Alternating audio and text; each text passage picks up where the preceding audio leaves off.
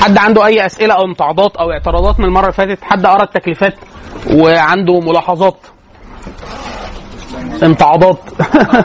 امتعاضات. اتفضل امتعاض. امتعاض امتعاض رقم واحد. مش مهم حجمه. مش تفرق. مش انت بتاع حاسبات؟ امتعض براحتك. يعني حسب ما ما قرأت قبل محاضره المرة اللي فاتت عن نظرية نظرية الشك بتاعت هايزنبرج ما كانتش بتقول إن الإلكترون ممكن يمشي ما كانتش بتقول إن الإلكترون بيمشي يمين وشمال كانت بتقول إن الإلكترون بيسلك السلوكين في نفس الوقت. أيوه. كجسيم وكذرة. أيوه. آه، مش مرة بيأكت كذرة ومره ثانية بيأكت ك مش كذرة لا لا قصدك آه، كموجة قصدك كموجة وكجسيم بالظبط. تمام. ف... ف... لا لو أنا فاهم اللي حضرتك قلته المرة اللي فاتت أنا بس عايز استوضح من صح. حضرتك بتقول إن هو ممكن مرة يتصرف ك... كموجة ومره تانية يتصرف كجسيم؟ أنا عايز اتاكد ان ده ولا أنا فهمت غلط؟ لا هو أنت عارف إن كل الكلام ده تفريع على آه، على آه، فهمنا للضوء. ماشي. آه، فقعدت فترة الضوء آه، فيزيائيا مستقر إن هو آه، بيتحرك كموجات آه، كمادة أكنه زي موجات الصوت أو موجات المية أو كده. وبعد كده آه، قالوا لأ ده في آه، يعني في أبحاث آه، بتاعت الحيود والتشتت وبتاع فوجئ إن هو لو هو مادي أو موجي المفروض أتوقع إنه يسلك سلوك معين طبقا لق- لقواعد معينة في تجربة مشهورة يعني. فلقيني ما بيسلكش كده. ف... ففي ناس قال لأ يبقى خلاص ما بيسلكش كده. وبعد كده قالوا إيه؟ لأ ده هو ليه؟ ليه الطبيعتين؟ فالطبيعتين دول إحنا آه، هل هو بيسلك الحاجات دي ب- باضطراد أو لأ؟ ده إحنا مش عارفين ولكن إحنا مش عارفين نستوثق من ده. ليه؟ لأن إحنا مش عارفين نقيسه. لأني لو قسناه أي حاجة أول ما نوصل لصغر متناهي في الصغر آه، إحنا بنأثر اللي هو بيسموه عندك مشكلتين. مشكلة اللي هو ال observer effect إن انت أنت كمشاهد لما تيجي تقيسه هتدخل فيه. خلاص؟ وال observer effect بمعنى تاني بس معنى أكثر غرابة. إن في أشياء فوجئوا إن هي لها طبيعة مادية مش حيوية أول ما بتراقبها حاجات حية وحاجات غير حية سلوكها بيتغير. حلو جدا. خلاص؟ كده؟ فبقي العنصر الاحتمالي في الكلام بتاعنا. نرجع للكلام بتاعنا بقى. إن هو العنصر الاحتمالي أنا بقيت إن الحاجة دي ملهاش سلوك واحد لا تحيد عنه. فأنا مش قادر أتوقع بالظبط هو مثلا هينتقل من مستوى طاقة لمستوى طاقة ولا لأ. هيتفاعل ولا ما يتفاعلش. فبقي أنا اللي أنا كنت بدعيه من موثوقيتي أو قطعي بسلوك المادة آه، بقي مش موجود بنفس الموثوقية. فبقي عشان كده حتى ظهر في في كتاب مشهور جدا اسمه فلسفة ال- العلم في القرن العشرين بتاع دكتور آه، يمنى طريف الخولي. كانت دايما آه، هي وكتاب لا عذرا مش ده كتاب اسمه فلسفة الكوانتم. كتاب مهم جدا في اللي إحنا بنقوله. دايما بيقول لك إيه؟ إن المنطق والرياضيات والفيزياء كانوا ماشيين ثلاثة كتف بكتف. فكل حاجة موجودة هنا كان بيتطور لها نموذج هنا. فإحنا زمان كان المنطق منطق آه، إما صادق إما كاذب إما يعني zero واحد. والرياضة كان فيها كده والفيزياء كده. لما حصل خلل في الفيزياء كده يعني بقي مش خاضع للنموذج بتاع ال- الصدق وال- والكذب اللي هو true وال false لا ده ممكن يبقى true بنسبه 70% وف- ف- عشان كده بالتوازي كان حصل آه، في واحد اسمه لطفي زادة. آه انت ما أعرفش ممكن يكون عدى عليك بسبب حكم الدراسة أو لا. لطفي زاده واحد آه، أوزباكي مجنس أمريكي كان ليه ورقة اتنشرت سنة 1969 بعنوان fuzzy logic المنطق الضبابي أو العائم. اللي هو بعد كده بقي في في fuzzy version من كل حاجة إحنا بنتكلم فيها. فبقي في موديل منطقي للتعبير عن الصدق بنسبة 7% والكذب بنسبة 3% اللي هو المنطق الاحتمالي. خلاص؟ فبقي عندنا منطق ورياضيات معبرة عن النموذج الفيزيائي اللي افترضه آه، الحاج هايزنبرج. خلاص؟ فده ده ده, ده, ده اللي إحنا شبه اللي قلناه يعني. لكن لو انت عايز تقرأ في حاجة يعني دقيقة في الشبه اللي إحنا قلناه بس دقيقة فعلا اللي هو كتاب فلسفة الكوانتم. لأن هو بيعمل إيه؟ منطق رياضيات فيزياء منطق رياضيات فيزياء يعني يقول لك إيه؟ قعدنا لغاية دلوقتي ثلاث أربع قرون المنطق كذا والرياضيات كذا والفيزياء كذا بعد كده حصل طفرة كذا كذا كده. فهو بيخليك الصورة يعني واضحة جدا للي إحنا كنا عايزين نقوله. بس طبعا يعني إيه؟ إحنا ضربنا مثال يعني مثال عام. ما بحبوش ما بحبش الشخص. ما بقدرش أحيل عليه بصراحة. يعني ما ده بيسموه إيه؟ تحيز الباحث. إيه آه. أصل أنا يعني أنا آه أنا أنا لا أكذب إن أنا عندي عندي تحفظ على أي واحد ملحد بيدرس علوم فيزيائية. ليه عندي تحفظ؟ لأن هو يعني أقرب الناس لدراسة المادة وأكثر الناس عدم منطقية في التعامل مع تبعات ده. فعشان كده أنا الراجل بغض النظر بقى هو بيقول إيه أنا ما بحبوش ما بحبش الشخص فما أقدرش أحيل عليه. ممكن حد تاني يحيل على نفس المحتوى ممكن يقول نفس المحتوى يعني لكن ما بحبوش. فلسفة الكوانتم حلو. ما أعرفش حتى مله اللي كاتبه إيه لكن التاني أنا عارف. فيعني أقول لك إيه لا أنا متحيز في ده.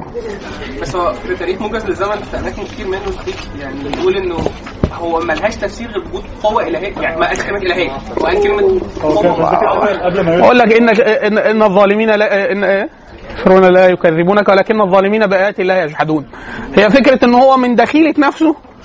هو مرة قال كده قال يعني يعني فكرة فكرة وجود إله دي فكرة يعني أنا مش قادر أتح- أتحملها. هو إيه لا مش قادر أتحملها بسألك آه، آه، آه، تضرب فول بالزيت حلو ولا زيت حر آه، بكلمك عن حقائق علمية. في حد بيقول كده في العلم؟ يقول لك أنا حابب ومش حابب وأنا بعزمك على كابتشينو. آه لو حد عنده سؤال قبل ما نبدأ إحنا كنا حسينا الميكروباص بدأ يتملي خلاص ف علم النفس في 100 عام. هل يعني الترجمة سببت لي أزمة في فهم تراكيب ال- ال- ال- اللي يقصدها الكاتب يعني؟ أنت إنسان عربيتك سليمة. أنت فطرتك اللغوية سليمة. أي إنسان الترجمة تجرحه يحس إن في حاجة يحس إن المترجم كان عامل حاجة خطأ خطأ. يعني حتى لو أنت مش عارف تدلل عليها ليه. لكن هو عموما آه، دي من مشكلات الترجمة إن في لغات آه، أنا ما أعرفش الكتاب مترجم عن إيه بس في الغالب ممكن يكون الألمانية. ففي لغات آه، بتقبل الجمل الاعتراضية والجمل المركبة فإحنا في العربي مسند ومسند إليه كده خلصنا. أنت فهمت اللي كنت عايز أقوله؟ تنتقل لفكرة أخرى. إسنادية. تجيب مسند ومسند إليه. يا إما مبتدأ وخبر يا إما فعل وفاعل. خلاص؟ فمبدأ الإسناد سهل. في ال- الجمل في اللغة الإنجليزية ممكن يحصل بقى فكرة إيه؟ اللي إحنا بنسميه الحشو اللي هو الإضافات إضافات كثيرة أو جمل اعتراضية ممكن توصل بالجملة المركبة فقرة كاملة عشان يبدأ بالعرف العربي يجيب المسند المسند إليه. فأنت بتبقى قاعد اللي هو إيه؟ لما تخلص الجملة ابقى رن عليا. يعني أنا مش فاهم أنت كنت كده. والاعتراضات الكتير آه، أنت بحكم بنيتك ال... آه، وخاصة لو أنت ممارس للعربية فأنت تحس تسلخات وانت بتقرا لكن الكتاب برضه مفهوم يعني ما أظنوش بعيد. مش مفهوم يا فاطمة؟ مش مفهوم خلاص. بصراحة القرآن من إيه؟ جالك شد عضلي عادي عادي هندفع هندفع الفلوس دي ماشي. يعني أنا أنا بالنسبة لي الكتاب الأول هو بتاع فلوجن آه. عندي فيه إشكالية في في المحتوى نفسه أصلا هو مثلا يعني المفروض يبقى الأسامي بين أقواس عشان أعرف إن دول أسامي علماء. طبعا ده مش حاصل أنا بكتب كتاب قديم. الكتاب قديم فمشكلة علامات الترقيم وال... والاملاء والطباعة ويعني يعني. مفيش مفيش فقرة بتنتهي فأنت تدخل. هو أنا بعرف إن الفصل انتهى لما بيبدأ لغاية ما نفسي يتقطع أول ما نفسي يتقطع بعرف إن الفصل خلص. امم الحاجة الأولى يعني في سؤال الكلام ده بنتكلم فيه من أواخر ألف من أوائل 1800 لحد بداية القرن ال 19 فين المسلمين؟ يعني أول حاجة مفيش علماء مسلمين ظهروا في الوقت ده عملوا أي حاجة خالص؟ والله سؤالك جميل جدا يا فاطمة. هيجي المحاضرة الجاية. بس يعني هقول لك طبعا هرد عليك يعني. بالإضافة إن هم بيقترحوا أسقاطات يعني فيها قدر من السذاجة يعني مش عارفة يعني علماء وراحوا ومن الب... ومن البيت لل... للمعمل ومن المعمل للبيت وقرفنا ومراجع. هم بيتكلموا على إن هم بيعملوا حاجة فظيعة جدا مع إن فعلا بيتكلموا في بديهيات يعني أي حد إحنا إحنا مثلا ولا مثقفين ولا متعلمين كويس ما أنا عارفها دي آه من غير من غير أي بحث عارفها أنا. من غير ما أنت.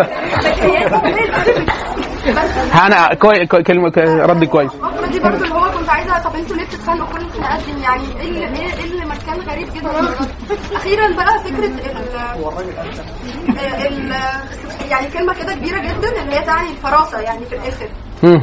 هو في الآخر يعني فرنولوجيا الكلمة دي. هي هو فصل ونص تقريبا بيتكلم عنها وإزاي. أهو بي- بيدل إن مهما كان الإنسان متعلم أو واصل أو كده ده قعد ترند علمي آه، فترة طويلة يعني. عند ربنا في الأول والآخر. فإحنا برضو يعني نظرتنا كمسلمين غير خالص لما يكون واحد كافر. هو عنده قدر عالي جدا من العبقرية والعلم وعمل أبحاث كلها بالحس كده. أنا حاسس إن الكلام ده بضميره. والناس والغريبة بقى إن الناس عجبها. يعني هو مع تقدمهم وعلمهم الناس بيعجبها التخلف طيب. طيب حلو. السؤال اللي قالته فاطمة ده سؤال جوهري. يعني السؤال ده اخواني اخواننا هو جوهر أحيانا جوهر المشكلة العلمية على مر التاريخ. اللي هو إيه؟ تعريف ما هو علمي وما هو غير علمي. ده واحد اتنين مدى إدراكنا إحنا لمدى جهلنا كبني آدمين. عشان كده إحنا في ما أعرفش احلنا على الكتاب ده المره اللي فاتت ولا لا ولو ما احلناش يبقى بدينا بنحيل. كتاب اسمه بنيه الثورات العلمية بتاع توماس كون. بنيه الثورات العلمية لتوماس كون. إمتى بيحصل طفرة في العلوم؟ السؤال اللي قالته اسم حضرتك إيه؟ اسم آه. أسحار؟ جمع. طيب آه الاستاذه أسحار هي ردت رد كويس. اللي هي فكرة إيه؟ إن هو مدى بقدر ما تبدو الأشياء بديهية يعني واحد يقول لك إيه؟ أنا اكتشفت إن إحنا آه، الشعور ده مش عارف طب ما أنت بتقول حاجة بديهية. لا لا ما هو ده ساعتها كان الفكرة في إيه؟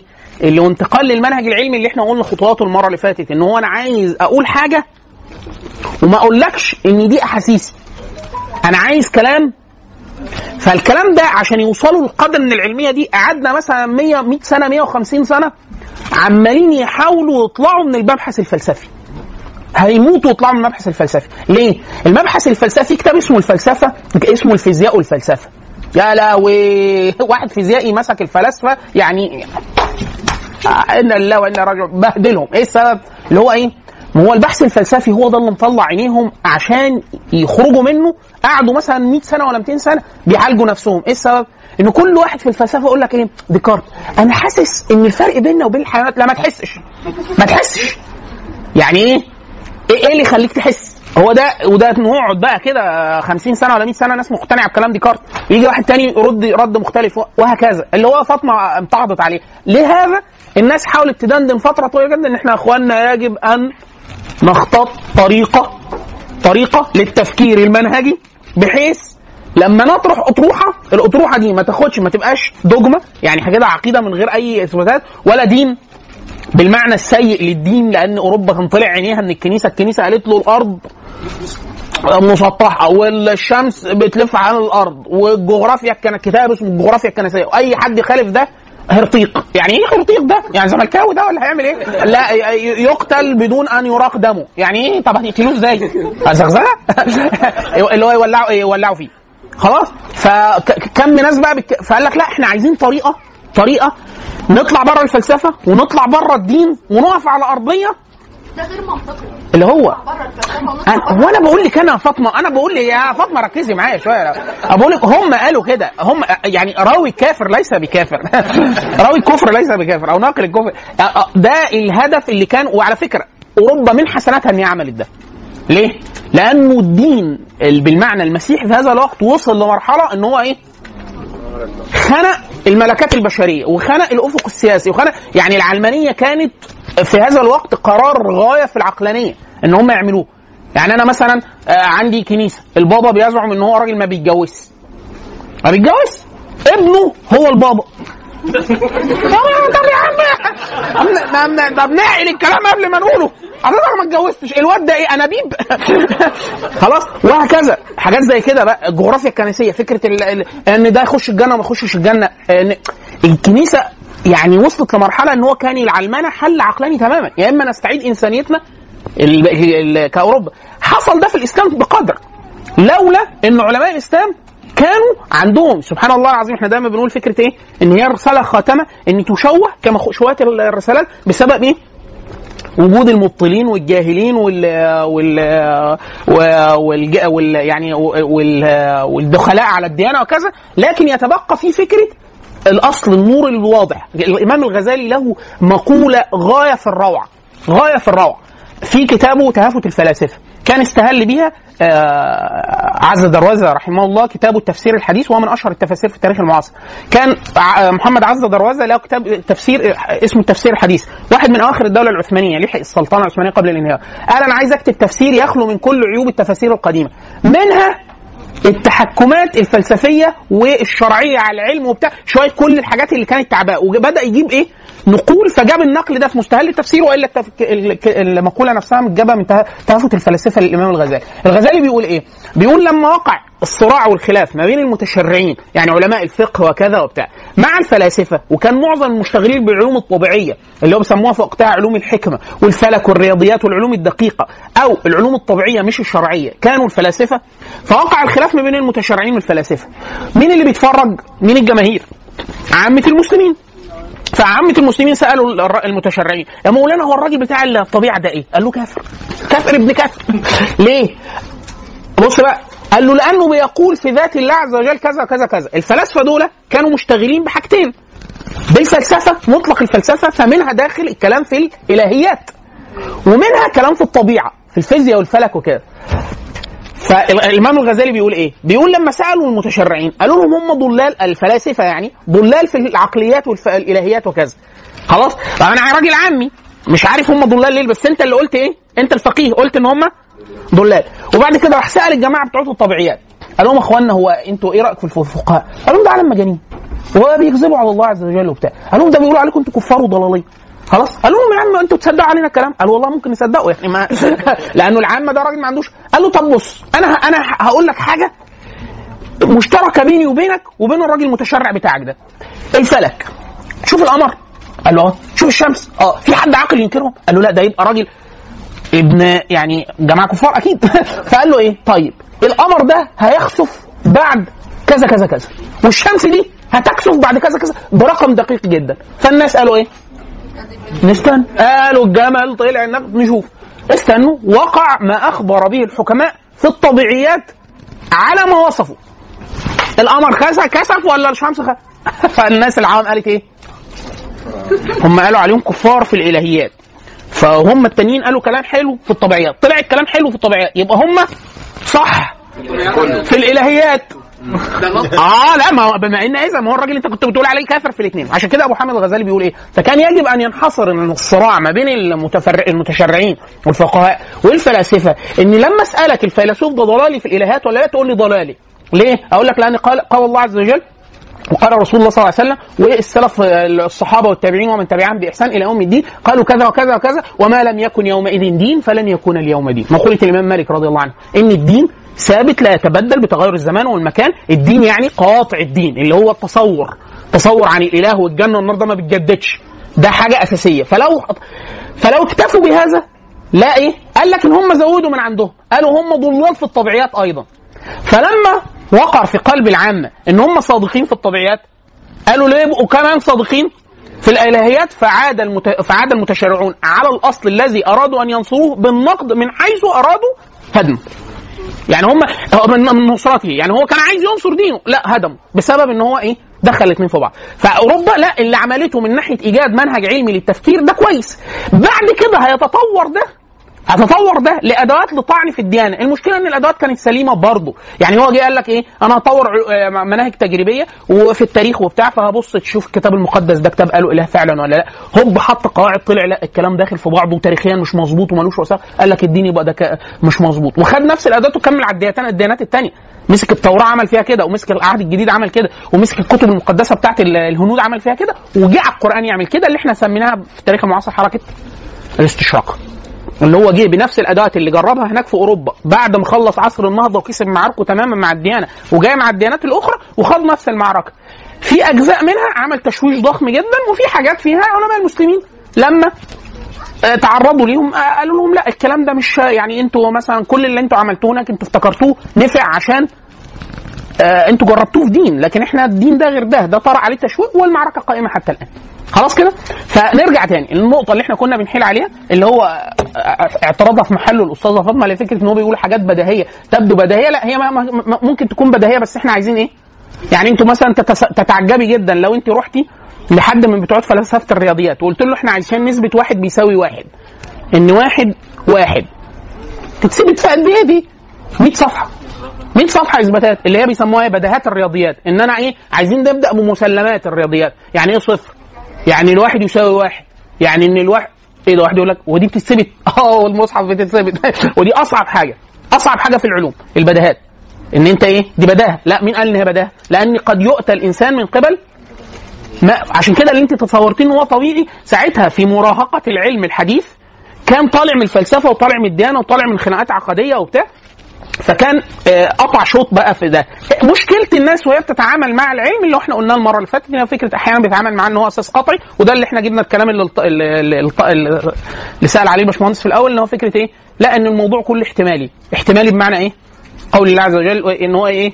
آه، انه انه إلا يخرصون يظنون كله ظن وخرص ليه؟ لأنه اللي ما بيقطع بيه إن هو علم دلوقتي بعد 100 سنة بيقول إحنا كانت أدواتنا قليلة وكانت المنطق ما اتظبطش وكانت السباكة ضربة وكانت المش يعني إيه كل مرة بيعتذر عن نفسه ودي ميزة كتاب بنيه الثورات العلمية إنه بنيه الثورات العلمية يقول لك إيه إحنا بنسلم بأشياء وبعد كده يرد عليها مشاكل جزئية مش عارفين نحلها. تتعاظم تتعاظم تتعاظم لغاية ما إحنا بنشك في الإطار اللي هو سماه البارادايم أو الإطار العلمي الحاكم وبعد كده إيه نعمل ثورة علمية وهكذا وده ما بيقفش وده ما بيوقفش يعني إحنا اللي بنقطع بيه حاليا 100% 100% بعد 100 سنة ممكن يحصل فيه كلام جديد خالص. واحد يقول لك إيه اللي هيحصل يعني؟ والله جربناه ونفعت. يعني داروين لما كان بيتكلم في وقته كان بيتكلم بموثوقية شديدة جدا في حاجات. حاليا الكلام لو واحد قاله لواحد بتاع كيمياء حياه بتاع يقول لك ده الطفل اللي كتب الكلام. لا يا عم ده داروين. داروين داروين من أعظم العبقري أعظم العقليات الع- الطبيعية اللي ظهرت في التاريخ. يعني الجهد العلمي اللي عمله في عدد السنوات جهد دؤوب غير عادي. لكن هو كان بيتكلم فين؟ فين المساحة اللي فيها؟ إحنا بنقول إيه؟ هنقول لك إيه؟ لما دي تتحول لكذا. تحول إيه يا عم؟ اللي أنت بتتكلم عليه كان بيتصور إن هي وحده بسيطة. لغاية ما مات داروين ما كانش فيه تلسكوب. آه مايكروسكوب. بدرجات معينة. طبعا بعد ما مات اللي هو كان شايفه وحدة أصغر وحدة إحنا شايفينها دلوقتي إيه؟ مجزأة ل 100 مليون جزء. زي ما واحد يقول لك إيه؟ يعني ثانية هيكون يحصل فيها إيه الثانية دي؟ يا عم بس صلى على النبي في قلبك ده ده الرأي إحنا بنتكلم في فمتو ثانية الفمتو يعني إحنا بنتكلم في إيه؟ في كام؟ مئات مئات الآلاف بل مئات الملايين من الأجزاء هي إيه اللي 100 هي 100 هي إيه اللي 100 مليون جزء؟ هي إيه اللي 100 مليون جزء؟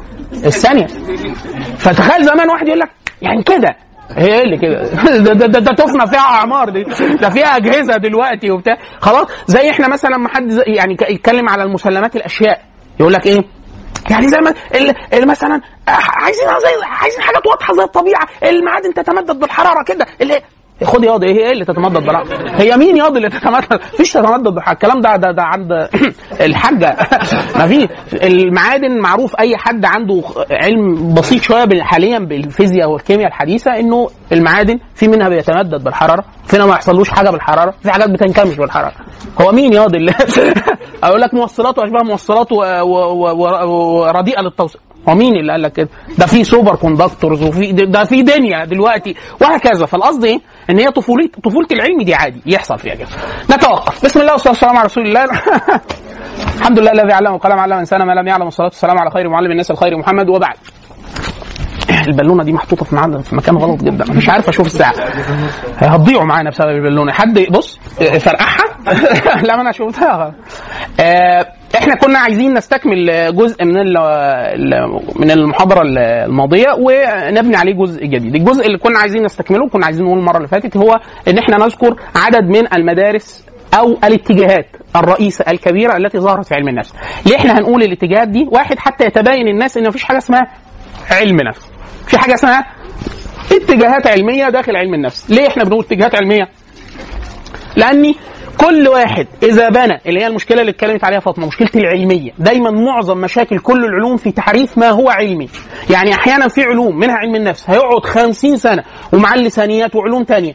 متوقف عن بحث مسائل معينة بسبب إن حصل إن المدرسة المهيمنة على العلم بتقول إن كذا مش علم ولا يدرس في العلم. وأي حد يجيب سيرته فمحدش درسه خالص لمدة 50 سنة. محدش راضي يمد إيده فيه. لغاية ما يجي حد يكسر لهم التابو. يقول لهم يا أخوانا لحظة لحظة هو إيه اللي مش علم؟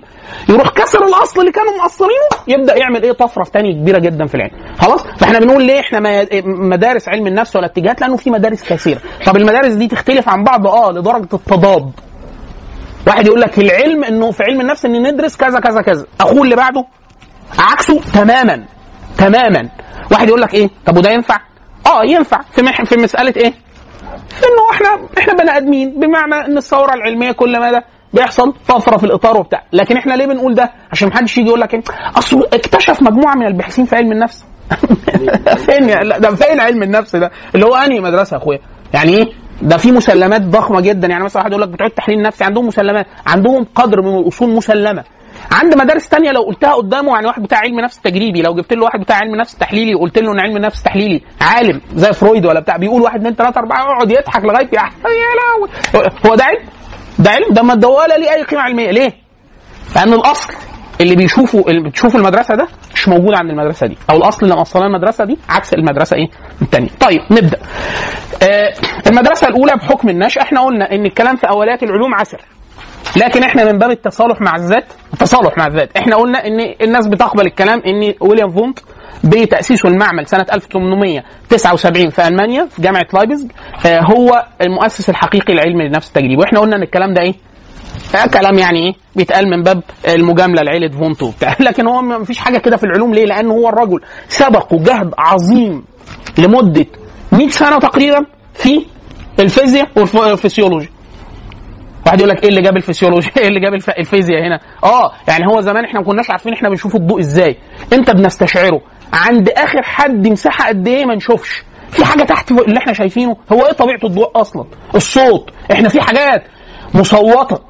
ينفع يتقال عليها صوت. هو إيه الصوت الأول؟ وبعد كده الصوت ده لو هو موجات. هو في حاجة إحنا ما بنسمعهاش وتبقى موجودة؟ طب وإحنا فين آخرنا؟ أكثر حاجة. طب فين أقل حاجة؟ كل ده مين اللي كان شغاله؟ نيوتن والرجالة. الجماعة بتوع فيزياء بتوع ميكانيكا بتوع مواد. لما قطعوا شوط في ده كان على التوازي جنبهم في طفرة في الفسيولوجي. اللي هو إحنا إيه؟ إحنا بنسمع إزاي؟ إحنا بنشوف إزاي؟ إحنا يعني إحنا عدد العالم من زمان عقول ضخمة جدا وفلاسفة. كان يقول لك إن إحنا بنشوف بسبب إن إحنا في شعاع بيطلع من الضوء. طب يا عم الحاج سهلة. سهلة. أخش في الضوء. واحد يقول لك شوف يا أخي بديهيه إزاي؟ بديهيه إيه؟ ده ده قعدوا 300 400 سنة عشان واحد يقعد في أوضة ضلمة يا فندم. يعني عشان حد يقنعه يقول له يا ابني صلي على النبي خش أوضة ضلمه شوف. واحد يقول لك بس دي واضحة. لا مش واضحة. خلاص؟ فين وفين عشان يتقال إن إحنا بنشوف إزاي؟ وبعد كده طبعا الكلام اللي الناس بتقوله ساعتها إن إحنا بنشوف إزاي ده دلوقتي دلوقتي لو سألت أدق واحد بتاع نيورولوجي ولا أعصاب إحنا بنشوف إزاي؟ يلطم ويبكي يا إحنا بنشوف إزاي؟ ليه بقى؟ أسئلة كتيرة جدا بقى. يعني المخ وتحويل الإشارات والأمراض اللي بتعرض للرؤية وإن إحنا نشوف في أمراض عندنا مثلا في, في ضربات الكلام. شوف الكلام وما يفهموش. طب انت شايفه؟ آه طب أمال إيه اللي عطلان؟ يعني نركب له إيه؟ يعني آي سيهين ضربوا مثلا الفيوز بتاع الإبصار. حاجات زي كده. ففي كل مدى إحنا طبعا إيه معرفنا بتزيد بالطريقة دي. الطفرة اللي حصلت في الفيزياء والفسيولوجي قبل ويليام فونت هي اللي مهدت لده. الرجل جه عمل إيه؟ الرجل هو أصلا بتاع إيه؟ معظم دي خد هو قاعدة كده. معظم الناس اللي عملت طفره في علم النفس في الغالب يا فلاسفة يا بتوع الطب. منطقي ليه؟ لأنه هو راجل طبيب وبعد كده شاف إن المساحة دي ثرية جدا بس مخطوفة من قبل الفلسفة. أو فلسفه فلس... فيلسوف ربنا هداه. قال لك طب ما تيجي نتوب من اللي إحنا بنعمله. لماذا عبرت الدجاجه الطريق؟ طب نتأمل في الفراغ. طب لماذا طرق ما طرقش؟ أنت تروح تتنيل تخش المعمل تعمل تجربتين. أبرك من إيه؟ ال 2000 سنة. ال... ه... آه والله أرسطو افلاطون قاعد زانق نفسه. يا عم قوم أعمل لك تجربتين. كده الإيد البطالة نكسه خلاص؟ آه الفلسفة مش غير مجديه غير إمتى بتبقى مفيدة الفلسفة؟ لما بتتفلسف في علم من العلوم. لكن قاعد أرسطو طب الكون مكون من كم ممكن أربع عناصر ياض ما في معقول كونهم وتقوم تعمل عشان فاطمة تقول لك هم كان ده كانوا يعني نفسهم اتقطع عشان يوصلوا لفكرة إيه؟ ما نعمل تجربة. طب أنا أديك حاجة أنا يعني دي الناس هتفتكرها مزح مزاح يعني من قبيل المزاح لكن مش مزاح. دايما لما يقولوا إيه؟ أبو المنهج العلمي الحديث يتقال مين؟ على البداهة كده. في أوروبا إيه ده؟ لا يعني أنا اتصورت المعلومة البدائيه يعني لما بيجاب سيره بيكون فرانسيس بيكون. خلاص يقول لك بيكون. فرانسيس بيكون وبتاع مش عارف. فرانسيس بيكون ما عملش ولا تجربة في حياته. ولا تجربة. ده هو قال إيه؟ ما تيجي نعمل منهج. يعني هو اقترح. اللي هو نقول لك والله عمل حاجة كويس. عارف لما ابننا عندنا في البيت تعمل حاجة؟ أقول احسنتي أهو كده. اللي هو فرانسيس بيجو قال لك طب ما تيجي نبطل هري ونعمل تجارب. لما قال كده الناس أعجبوا بيه جدا. خلاص. بعد كده عمل تجربة واحدة. مرة واحدة. هو كان بيتصوروا في وقت من الأوقات إن في حاجة بيسموها نظرية التوالد التلقائي. التوالد التلقائي. التوالد التلقائي إن هو يقول لك إيه؟ يعني إن إحنا لو سيبنا جيفة أو حاجة مو حاجة مع مع لحمة ولا فرخة ميتة ولا بتاع هتتوالد فيها الديدان تلقائيا. يعني الديدان دي هتيجي من لا شيء. بص يا أخي عدم البد... أنت في حد يقول كده؟ آه زمان كان كده. لغاية ما حد إيه؟ ما أظن باستير ولا مين اللي هو إيه؟ عمل تجربة محكمة إن هو إيه؟ جاب حاجة معقمه عشان واحد يوصل لفكرة يعني إيه تعقيم وإن إحنا نتصور إن ممكن حاجة إحنا ما بنشوفهاش تبقى موجودة وبتكبر وبتاع. ده كان بره كل تفكير علمي في وقتها. فرانسيس بيكون التجربة الوحيدة الصح اللي عملها في حياته هي اللي أودت بحياته موتته. قال لك إيه؟ قال لك طب ما نجربها في فرخة. خد فرخة وأثناء نزول الثلج في موسم الثلج وكان الثلج صقيع يعني. خدها ودفنها. وقال أنا متصور إن فيها أجسام. لو نزلنا درجة الحرارة مفيش أي حاجة حية تعرف تعيش. فلما سبتها فترة طويلة جدا هي بتعفن عندنا في البيت. ورحت لقيتها ما عفنتش. يبقى التلج هو اللي بقى عملها. طلع خد نزلة مات. وده حصل حقيقي. مش أنا ما بهزرش. هو فعلا ده اللي حصل. بس هو ده على حظه دي التجربة الوحيدة. وليه كلامات كلام تاني. لو حد قال لك مين اللي قال الكلام ده كان جايب لك المقولة قال لك ده فر... قبل ما نقول لك إن فرانسيس بيكو وقال لك تقول لك إيه ده؟ ده عيل صغير اللي قال الكلام ده. كلام مش علمي بالمرة. اللي هو قال بالمنهج العلمي بس ما جربوش. زي ابن خلدون في المقدمة. هو قال إن إحنا المفروض في التاريخ يجب أن نستوثق من أشياء وكذا. وعمل كده في المبتدا في في العبر؟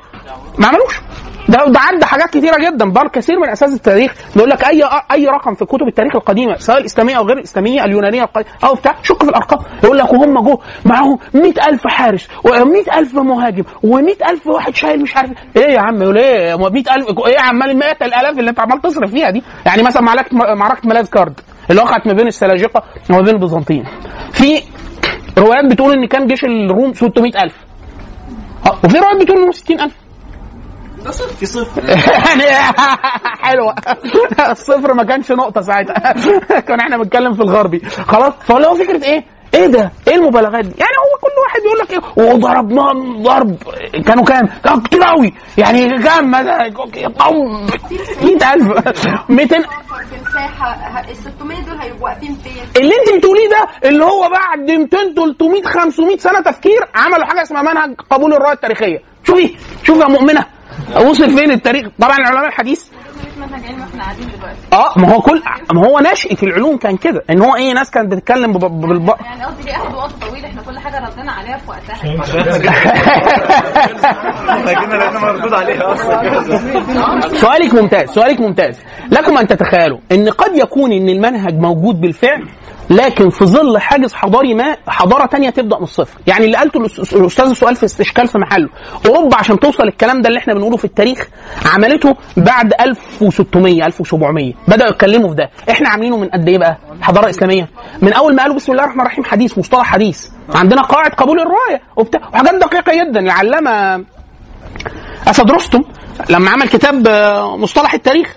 هو راجل جه يدرس آه، تاريخ غربي وقال لك المنهج التاريخي الغربي وبتاع الدقيق قال لك فين الدقيق ده؟ بص قال لك طب ده اخوانا ده موجود. من 1400 سنة موجود عندنا من 1200 سنة من أول صك العلوم الحديثية وبتاع. من 1200 سنة. وانتوا لسه واصلين له دلوقتي؟ آه إيه اللي حصل؟ إن بتاع الراجل بتاع الغرب إيه اللي يخليه كان هيطلع على منهج الحديث عند المسلمين في نقد مرويات الأحاديث المنسوبة للنبي صلى الله عليه وسلم؟ ما اطلعش ما العلوم. لا ما ب... لا لا ما شافش. لا لا لا ما شافش. أوروبا وهي بتبني يا إخوانا في علوم وهي بتبنيها ما كانش عارفة إن هي بتنقل من المسلمين. ليه؟ لأن كانت ترجمت إلى اللاتيني اللاتينية مع تعميه أسماء المؤلفين. وفي الأديرة. فهو معاه أصل جواه حاجة وبيدرسها وما يعرفش ده مترجم منين. فعلا ده حصل. واثبتوا كثير جدا من المحققين الغربيين والمسلمين. خلاص؟ نرجع تاني. ففونت لما بدأ المعمل إحنا كده بنقول تدشين المدرسة البنائية. إيه المدرسة البنائية؟ الراجل جاي من خلفية طبيعية والناس عاملة شوية إنجاز في الفيزياء حط شوية مسلمات وأصول. إيه الأصول؟ إن إحنا في الفيزياء لما أقول لك أنا معايا ساعة الساعة دي كام جزء؟ انت تقول لي عندهم لك اوستيك اضرب ثلاثة ترس آه، خمسة زنبرك آه، اتنين مش عارف خلصنا ادي الساعة. فهو جاي من نظرة فيزيائية وفسيولوجية. الفسيولوجية متأش- متأثرة بالميكانيكا. فهو عندهم تصور إن أي حاجة متكونة من مجموع أجزائها. سهلة. يعني السلطة مجموعة طماطم خيار بصل يبقى كده تمام. بس كده؟ آه بس كده. فالراجل بيقول إيه؟ بصوا الأصول المدرسة البنائية بتقول إيه؟ إن إحنا هنروح للأشياء التي يمكن رصدها وقياسها. بتاع فيزياء و... و... أكثر. أجيب حاجة تانية. اللي أنا بعرف اقيسه طب واللي ما تعرفش يقيسه يبقى ده لا يدرسه علم النفس. هذا. يعني في حاجات طب التعقي... التفكير التعقل. التفكير. آه، لا يقول لك لا دي حاجة م... الكلام. اللغة. يقول لك لا دي حاجة معقدة ما أعرفش اقيسها طب يعني إيه؟ يعني خارج علم النفس ما ندرسهاش دي. فدي أول أصوله إن أنا عايز حاجة تتقاس. طب أنت عايز تعمل إيه؟ أنا أجيب الحاجة أفكها لاجزائها الأولية. لو فكيتها هي مبنية من إيه؟ يبقى أنا كده بدرس دراسة علمية. عشان كده سميت المدرسة بالمدرسة البنائية أو البنيوية. أحيانا الناس بتقول بنيوية بس البنائية أحسن عشان ما تختلطش بالإيه؟ بالبنيوية بتاعت ال... بتاعت اللسانيات وغيره. لكن الشاهد كان اللي هي فكرة إيه؟ هو طبعا متشابهين في حاجة إن هي فكرة إن هو بيفتت حاجة لمجموعة عناصر جزئية. وبيدرسها الراجل عايز يدرس إيه؟ الخبرة الشعورية. يعني إيه الخبرة الشعورية؟ الشعورية. يعني أنا هجيب لك آه، أوصل إيديك بأجهزة أجهزة بقى. خلاص. واقول لك إيه؟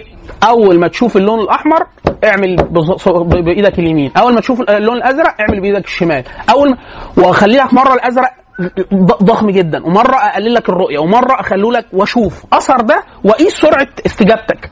وسرعة استجابتك دي هي الخبرة الشعورية. إحنا إمتى بنشوف المثير؟ إمتى بنستجيب ليه؟ بناخد قد إيه وقت.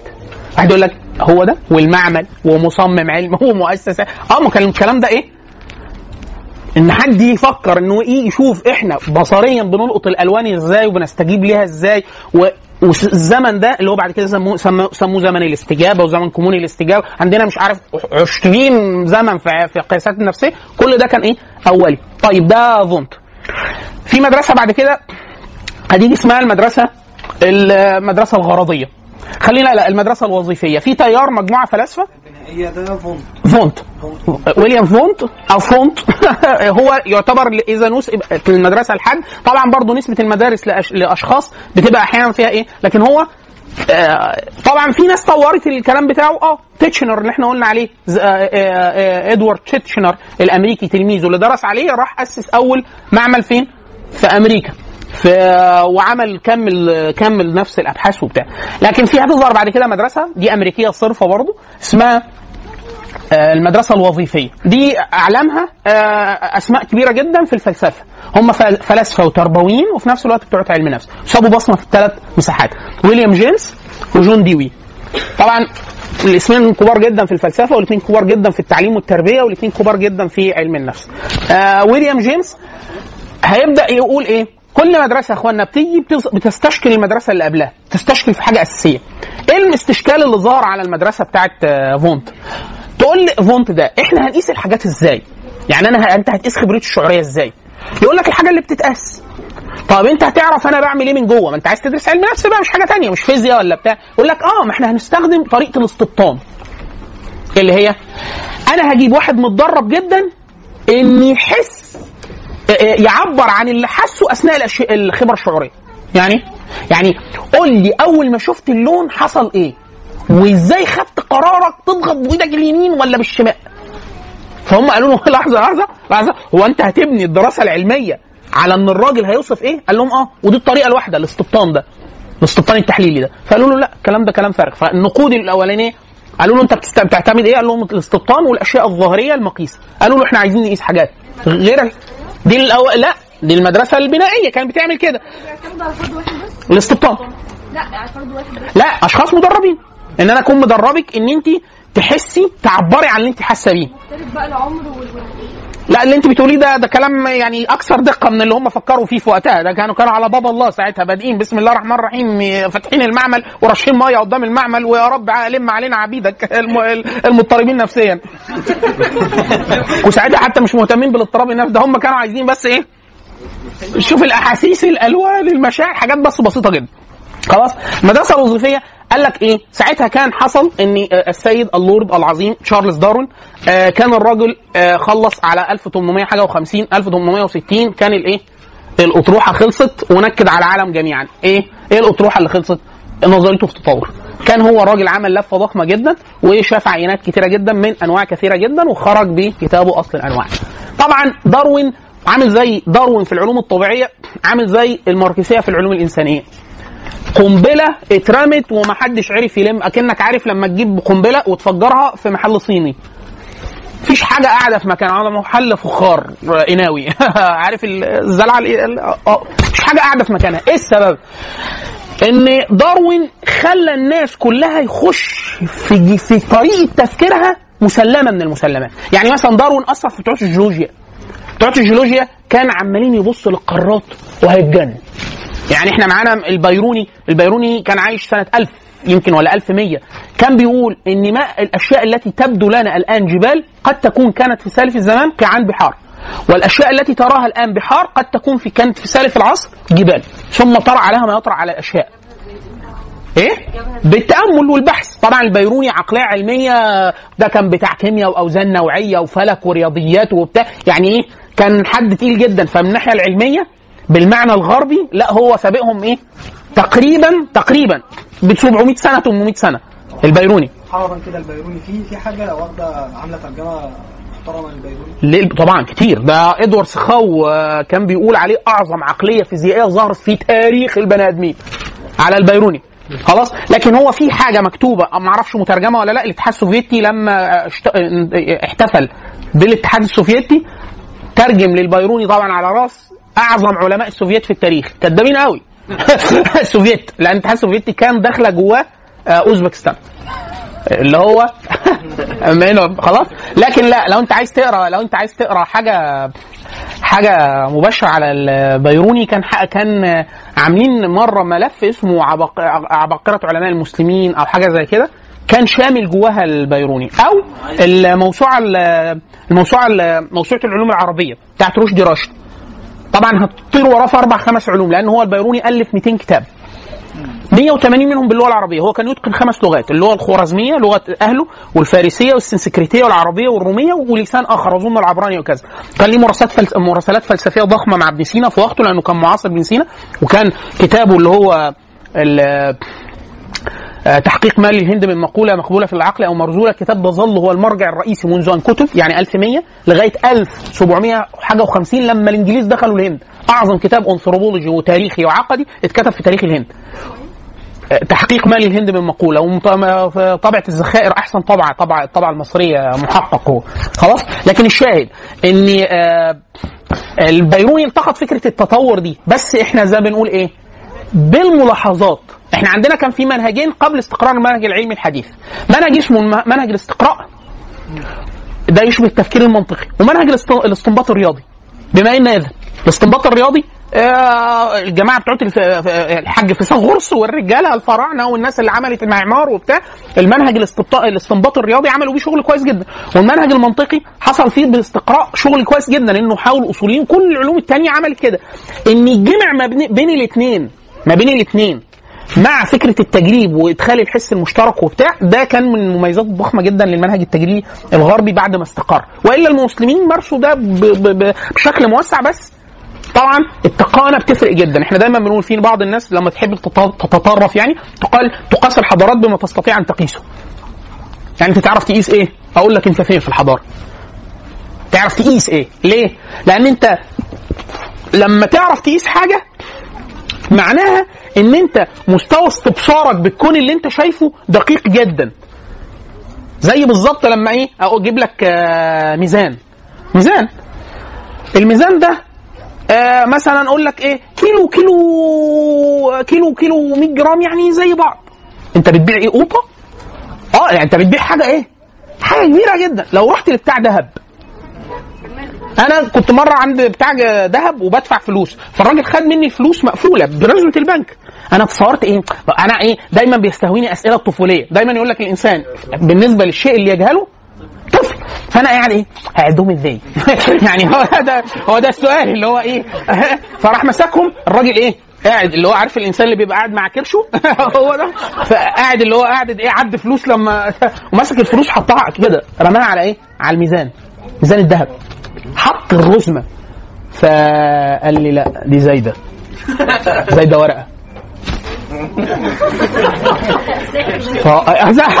مش ساحره ف... فجاء مسك واحد عدها قال له لا مظبوطة. فخدها تاني ورماها قال له آه عشان الشتاء. الفلوس نف... الفلوس واخدة مية مرطبة. فزايدة. هو بيعيد إيه؟ بيوزن إيه؟ بيوزن إن الكذا رزمة ال 10000 توزن كذا ال 20000 توزن كذا. والكسور هيتعدوا. 100 جنيه مش بيحصلها عمر تعليم عملت عليها إيه؟ ده إحنا بنكتب عليها قصة حياتنا. هبة احبك سهم ده في انت عارفين إن الحاجات المكتوبة دي بيتعمل عليها دراسات؟ في ناس بتاخد بيها دكتوراه. في رسالتين من أهم الناس بتصور إن أنا أي حاجة يا اخوانا أنا بقول على سبيل المزاح اعر- اعرفوا إن هي إيه؟ على سبيل المزاح وفيها دراسة. والله العظيم يعني خدوني بجدية. وفي واحد صديقي كان بيقول لي قاعد أتفرج مرة على محاضرة ليا وأمه معدية وراه وقعد ساعة هي جابت فشار وقعد وتضحك.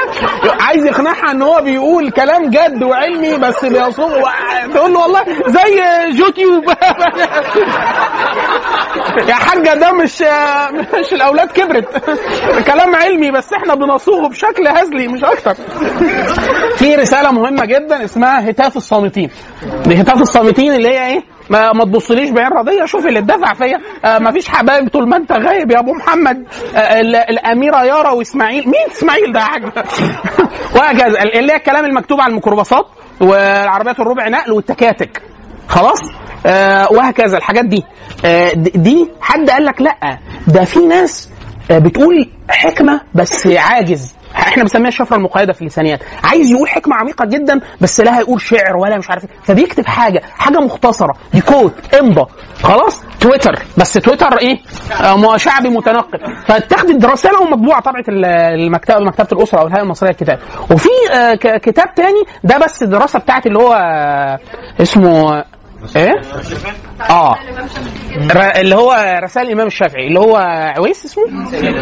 سيد عويس. العلام علامة علم الاجتماع. عمل إيه؟ إحنا في خناقة طبعا خناقة عقدية كبيرة جدا.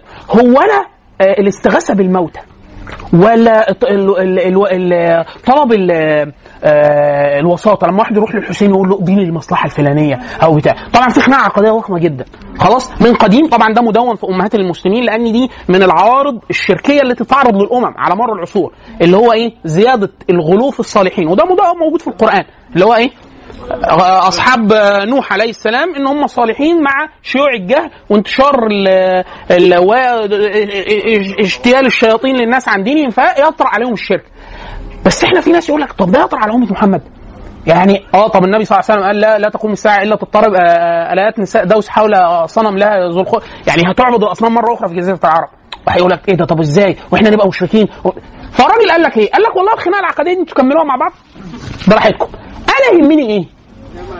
هي إزاي واحد مسلم نشأ في ديار المسلمين يظن حاجة في حد من الصالحين ميت؟ ده واحد. اتنين مات ده هيعمل له إيه؟ ثلاثة هو بيقول له إيه بال- بالفعل. فسيد عيسى عمل إيه؟ طلب من وزارة الداخلية قال لهم يا اخوانا ضريح الإمام الشافعي رضي الله عنه هنا في مصر الشافعي مدفون في مصر. فقال لهم إيه؟ عايز افتح الضريح. مش يفتح ضريح الإمام الشافعي. لا هو ضريح حواليه. آه، خشب أو بتاع مش عارف. فالناس طبعا ده من قديم يعني ده الكلام ده من قديم جدا. من أيام الإمام الشافعي ما هو مدفون.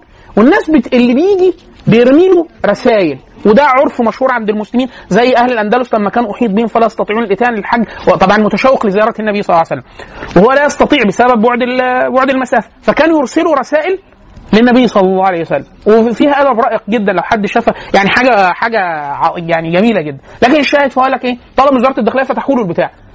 وخدها وعمل عليها دراسة علمية اجتماعية يعني عمل استبانة وشاف. اسم الناس نوعهم سنهم تعليمه الخط اللي مكتوب مستوى التعليم سنة كام طالب إيه المطلب كان اجتماعي ولا عقدي وبتاع اعتقاده في الإمام إيه؟ فهو قسمهم قال فعلا في ناس آه، مجرد إن هو إيه آه، أزمة نفسية أو عاطفية وفي ناس حقه ضاع حد كل عليه فلوس فجاي بيقول له بيشتكي له. وفي ناس تعتقد إن اللي جاي يكلمه متصرف في الكون فعلا. يعني بيقول له بيقول له آه، بيقول له شوف انت والأولياء اقعدوا كده واظبطوا لنا الموضوع ده أنتوا سايبين الكلام ده إزاي يعني؟ وفي حد بيتكلم بيكلمه على أساس هو قاضي أو وكيل نيابة أو بتاع. هو قال أنا قال أنا لا هو بقى السيد عيسى بتاعه بتاع علم اجتماعي يقول لك أنا لا يعنيني إنه اللي قايل الكلام ده كافر ولا مسلم ولا بتاع. هو على فكرة حتى في المبحث العقدي ممكن يكون هو الفعل نفسها كفر وهو مش كافر الشخص نفسه.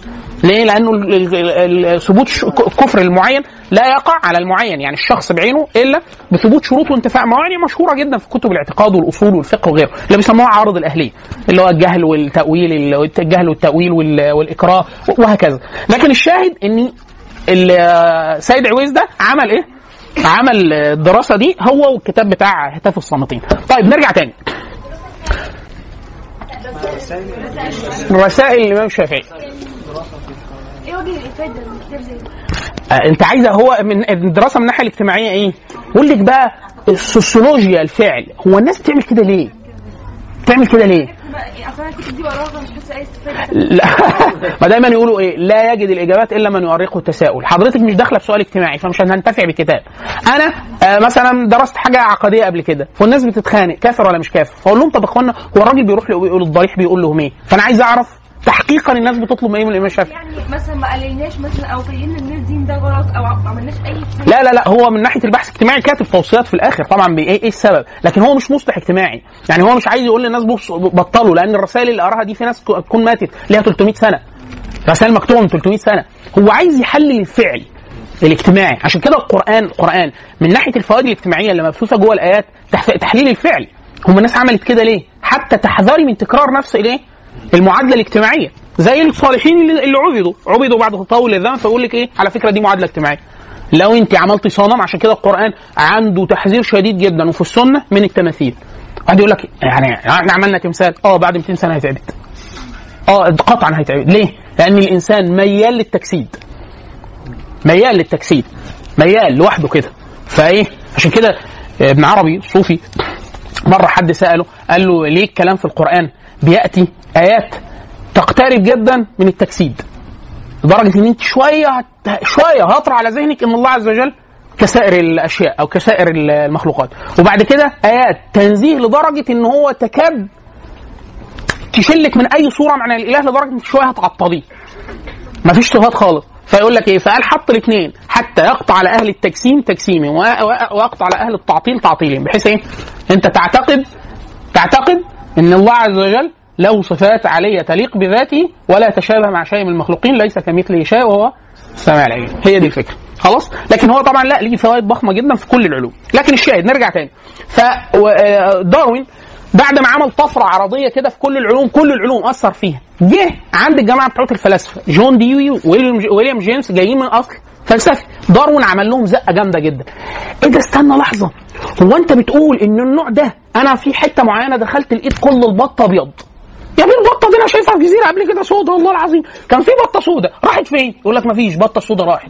إيه اللي حصل؟ يقول لك اصل إحنا ال- ال- الجزيرة دي حصل فيها بركان مش عارف إيه. دي يمنى آه بركان فمش عارف حاجة كل حاجة بقت سودا فالبط الأبيض بقى بيتصاد بسهولة. لأنه بقى واضح كده. فبقى بيتاكل أكتر من الاسود فإيه؟ كل اللي لونهم أبيض ماتوا قبل ما يتجوزوا. الله يرحمهم. فكل الاسود بس هو اللي عاش. ف آه، آه، آه، اسمه إيه؟ البقاء للأصلح أو survive for the fittest اللي هو إيه؟ أي ده لحظه هو إحنا بن... الحاجات اللي بتقعد ولا الملكات اللي إحنا بنطورها ولا اللي بتنتقيها الطبيعة دي ليها وظيفة؟ آه ده هي وظائف التكيف. داروين كل القصة بتاعته إن إيه؟ إيه اللي بيخلي ده يقعد وده يمشي؟ أو إن في صفة كان بتظهر وتبدي بنسب تلاقي دي قاعدة بتزيد تتعاظم لدرجة إن الثانية تختفي ويختفي تماما. ولو رحت في مكان تاني ظروفه مختلفة تلاقيها موجودة كانت ما مشيتش. صفة جسدية. عند حيوان ولا بتاع ولدرجة إن هو طبعا في الآخر عمم على البني آدمين. إيه بقى؟ قال لك لا ده عشان التكيف. عشان التكيف. الكائن ده كان مثلا في نوعين نوع رقبته طويلة ونوع رقبته قصيرة.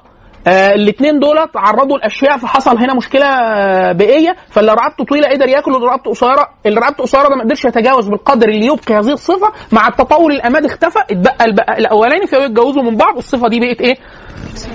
مش موجودة فالنوع ده هو اللي قعد والنوع الثاني اختفى ليه ده؟ وطبعا لما دول اتجوزوا مش بس الصفه قعدت ده الصفه قعدت واتطورت فبقت إيه؟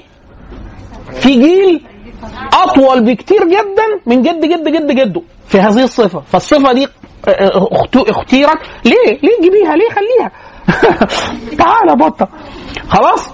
وهكذا. فالفكرة دي سيطرت على تفكير كثير جدا من الع... ال... ال... بطة بطة أهلا ده موسوليني لا لا مرتبطة لو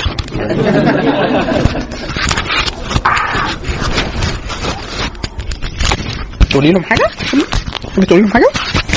قولي لهم قولي لهم إزيكم؟ قولي لماما إزيك؟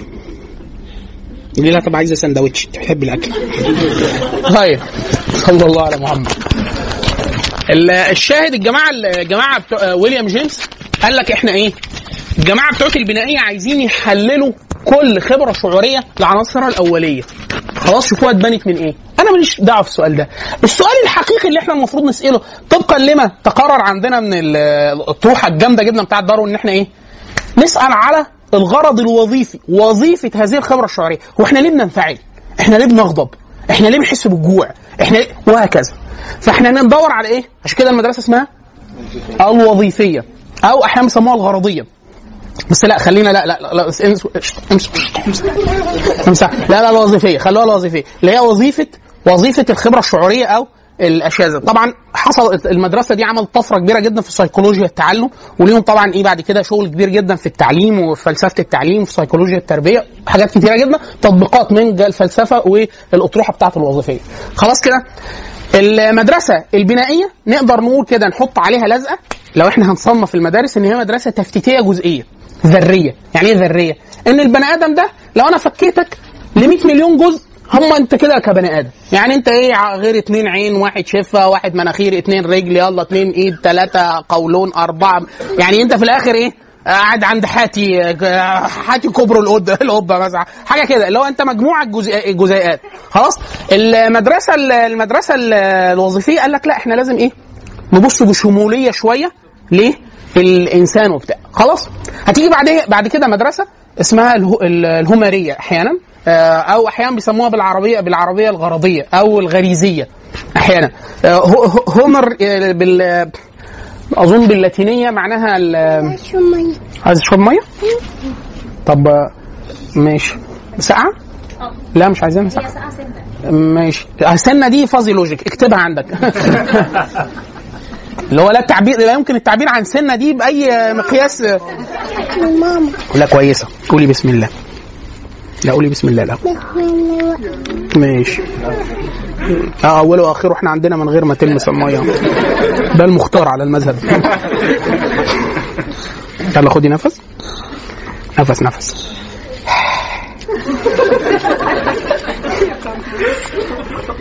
نفس؟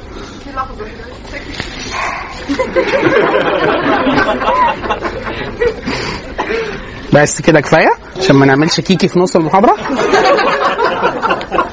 الحمد لله. نرجع لماما عشان المحاضرة تكمل. إيه يا منى. يلا روحي لماما إلى اللقاء. خلاص؟ آه في واحد اسمه آه ماك دوجل. الوظيفية بتاع ويليام جيمس. جون ديوي. اللي بالثالثه الثالثه اسمها التالتة اسمها الغرضية. المدرسة اسمها الغرضية أو الغرائزية. إحنا كنا بنقول كل مدرسة هنوصفها وصف. الأولانية جزئية تجزئية تفتيتية ذرية. يعني إيه؟ أفكك أركبك. خلاص؟ اللي هي البنائية. الوظيفية قالت لك لا إحنا المفروض نبص بص إيه؟ أشمل لأن ده بصت لشيء غائي كمان. ده إحنا كمان الأشياء الانفعالات والغضب وبتاع ده ممكن تكون زي التطورية آه ليها هدف تكيفي آه توائمي مع البيئة. فإحنا لازم نبص بص إيه أوسع فلا مش مجرد إن إحنا نجمع أجزائك آه كلاوي آه كلاويك وطواحيلك وحاجاتك تطلع بني آدم. خلاص؟ بتجاوب عن لماذا والبنائيه بتجاوب عن ماذا؟ آه أحسنت. البنائيه بتقول لك ماذا؟ آه، مكون من ماذا؟ الثانية بتقول لماذا؟ غرض غرض الانفعال انت بتقول الخبرة الانفعالية أنا قست ادراكك للضوء. بتاعت التكيف بتقول لك إيه؟ هو انت زمان أيام ما كنت بدائي لما كنتش بتدرك عينين مش عارف إيه وهو جاي لك كنت بتتاكل. فكل اللي ما ادركوش اتاكلوا اتبقوا بس اللي بي اللي ادركوا الضوء. فالملكة دي اتطورت عندك. فايه غرض هذه الملكة؟ في التكيف مع بيئتك وهكذا. كل اسئلته بالطريقة دي.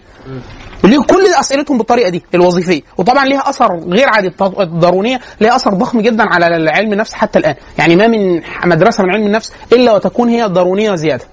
يعني يقول لك إيه مثلا إحنا في البيئة بنعمل كذا ليه؟ يقول لك أصل زمان لما كنت كائن بدائي يا بيه ما كنتش بدائي. يخرب بيت كده الكلام ده إحنا عندنا عيب. إحنا أسرة محافظة ما تقولش كده.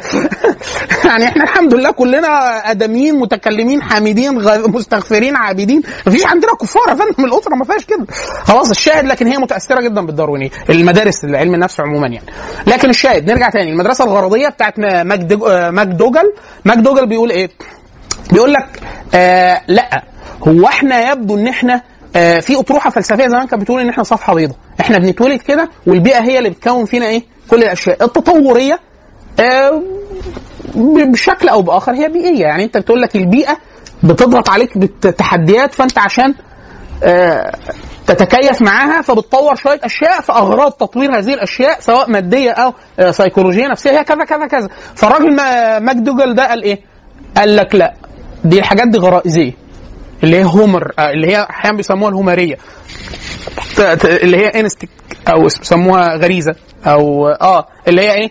ده دافع غريزي أولي أولي. يعني أنت أنت جايب بتقفيله المصنع بيه ده ال default عارف ال BIOS مش فيه بطه هو ده هو ال BIOS ده الراجل في ال motherboard ده ملزوق فيها. خلاص؟ فاللي هي فكرة إيه؟ إن إحنا لا ما بنتولدش صفحة بيضاء. أنت ده جاي معاك مع ال package. يعني أنت نازل معاك ده. خلاص؟ الغريزية. خلاص؟ طبعا ده آه، هيخش في خناقة ضخمة جدا مع بقية المدارس اللي بتقول إيه؟ إن أي حاجة بإن إحنا مجرد بس سلوكيات إحنا بنتعلمها وبتاع أقول الكلام ده كلام فارغ في حاجات إحنا طبعا ده هينتصر ليه بقوة جدا. المدارس المعرفية لا المدارس المعرفية من أول شومسكي وإحنا جايين. يعني طبعا الناس ده هيقعدوا مضطهدين يا عيني الغرائزيين دول لأن المدرسة السلوكية دلوقتي على طول اللي أنا هقولها دلوقتي هتقعد مؤثرة لغاية منتصف الخمسينات. يعني لغاية 1900 حاجة و50 السلوكية ما حدش يعرف يقول كلمة غيرها. اللي هي هنقول دلوقتي إيه لغاية ما هتيجي المدرسة المعرفية هتسألهم شوية أسئلة جاية من حقل معرفي تاني خالص هتخلي المدرسة المعرفية والأسئلة المعرفية آه وفكرة الفطرية والغرائزية. طبعا هم عشان الخلفية مش مسلم فبيقول لك حتى الغرائزية دي بيولوجية. يعني هي حاجة بيولوجية بس إحنا مولودين بيها. إحنا طبعا بنقول إيه؟ قال لك فمن ربكما يا موسى؟ قال الذي أعطى كل شيء خلقه ثم هدى. يعني فكرة إن أول ما كل حاجة مولودة هي أصلا مساقه لل- على طول تعمل الحاجة. طب حد علمها؟ طب حد قال لها؟ مفيش. اللي هو أحيانا بيسموها أطب... أطب... في ناس بتوع التصميم الذكي حاليا بيجي يتكلموا يقول لك إيه؟ هو بيعمل حاجة غائية. يعني قبل ما يتولد عارف إن هو عارف منين.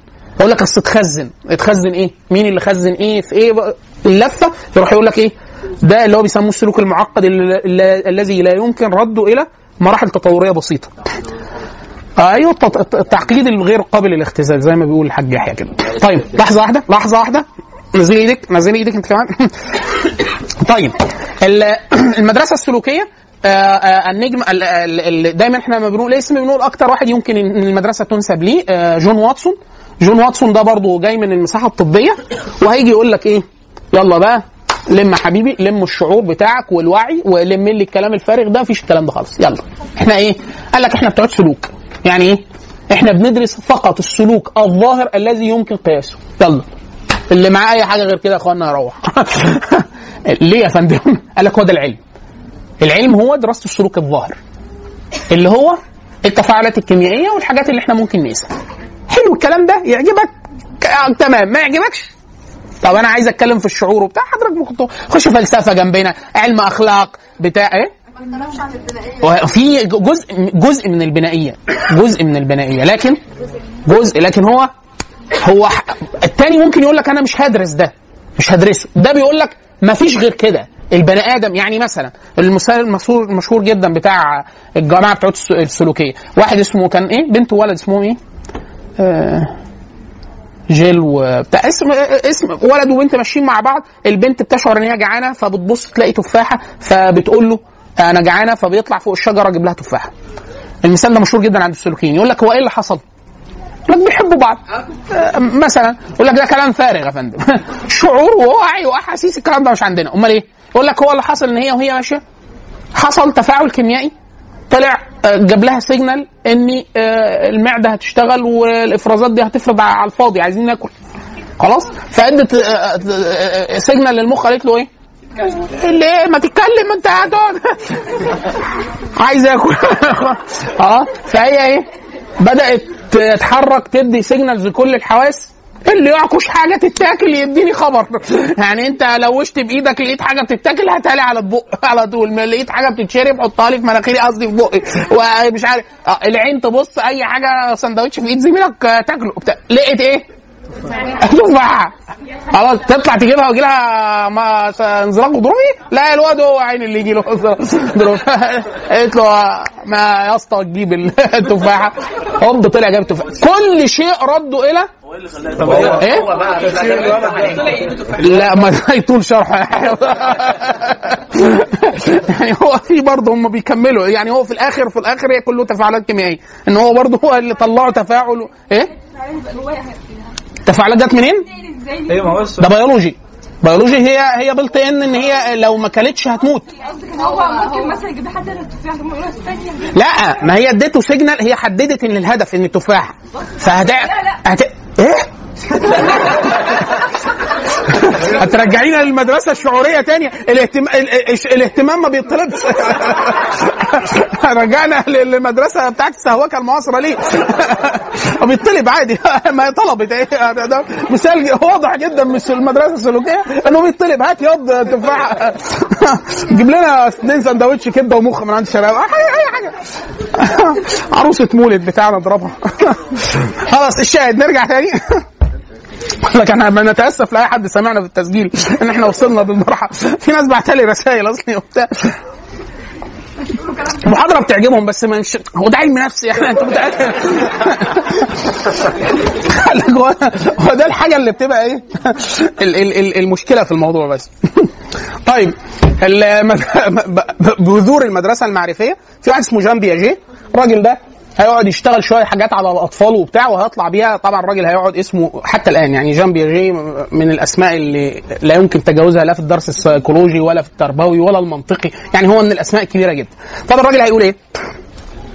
هيقول لك لا هو إحنا والله كل حاجة إحنا بنعملها دي وظائف مركبة آه، داخل فيها مسألة الإدراك ومسألة نشاطات عقلية مركبة والحاجات دي بتتكون بشكل معقد ومركب وإحنا دورنا إن إحنا ندرس تكون العمليات المعرفية والإدراكية دي. طب هندرسه عند مين؟ نمسك العيال الصغيرة. طبعا خد عياله قعد معاهم إيه؟ دراسة بقى خدهم من هم صغيرين. يقول لك إمتى الطفل بيبدأ آه، التفعيل الحواس مدركاته الحاسيه بتكتمل. إمتى بيبدأ يدرك الأرقام؟ إمتى بيدرك مفهوم الترتيب؟ يعني العيل زي ما يقول لك إيه العيل لما نعلمه أغنية الأرقام في الأول يقول واحد ثلاثة خمسة. يقعد استنى في حاجة أنت شفتها في النص. أقول لك إيه أربعة اثنين أنت إيه هتتجن جنبه. هجيب لك هجيب لك تصرخات جنبه. لا ترتبه رتبهم ليه؟ أنت كونت الملكات الإدراكية العليا اللي هو فكرة إيه؟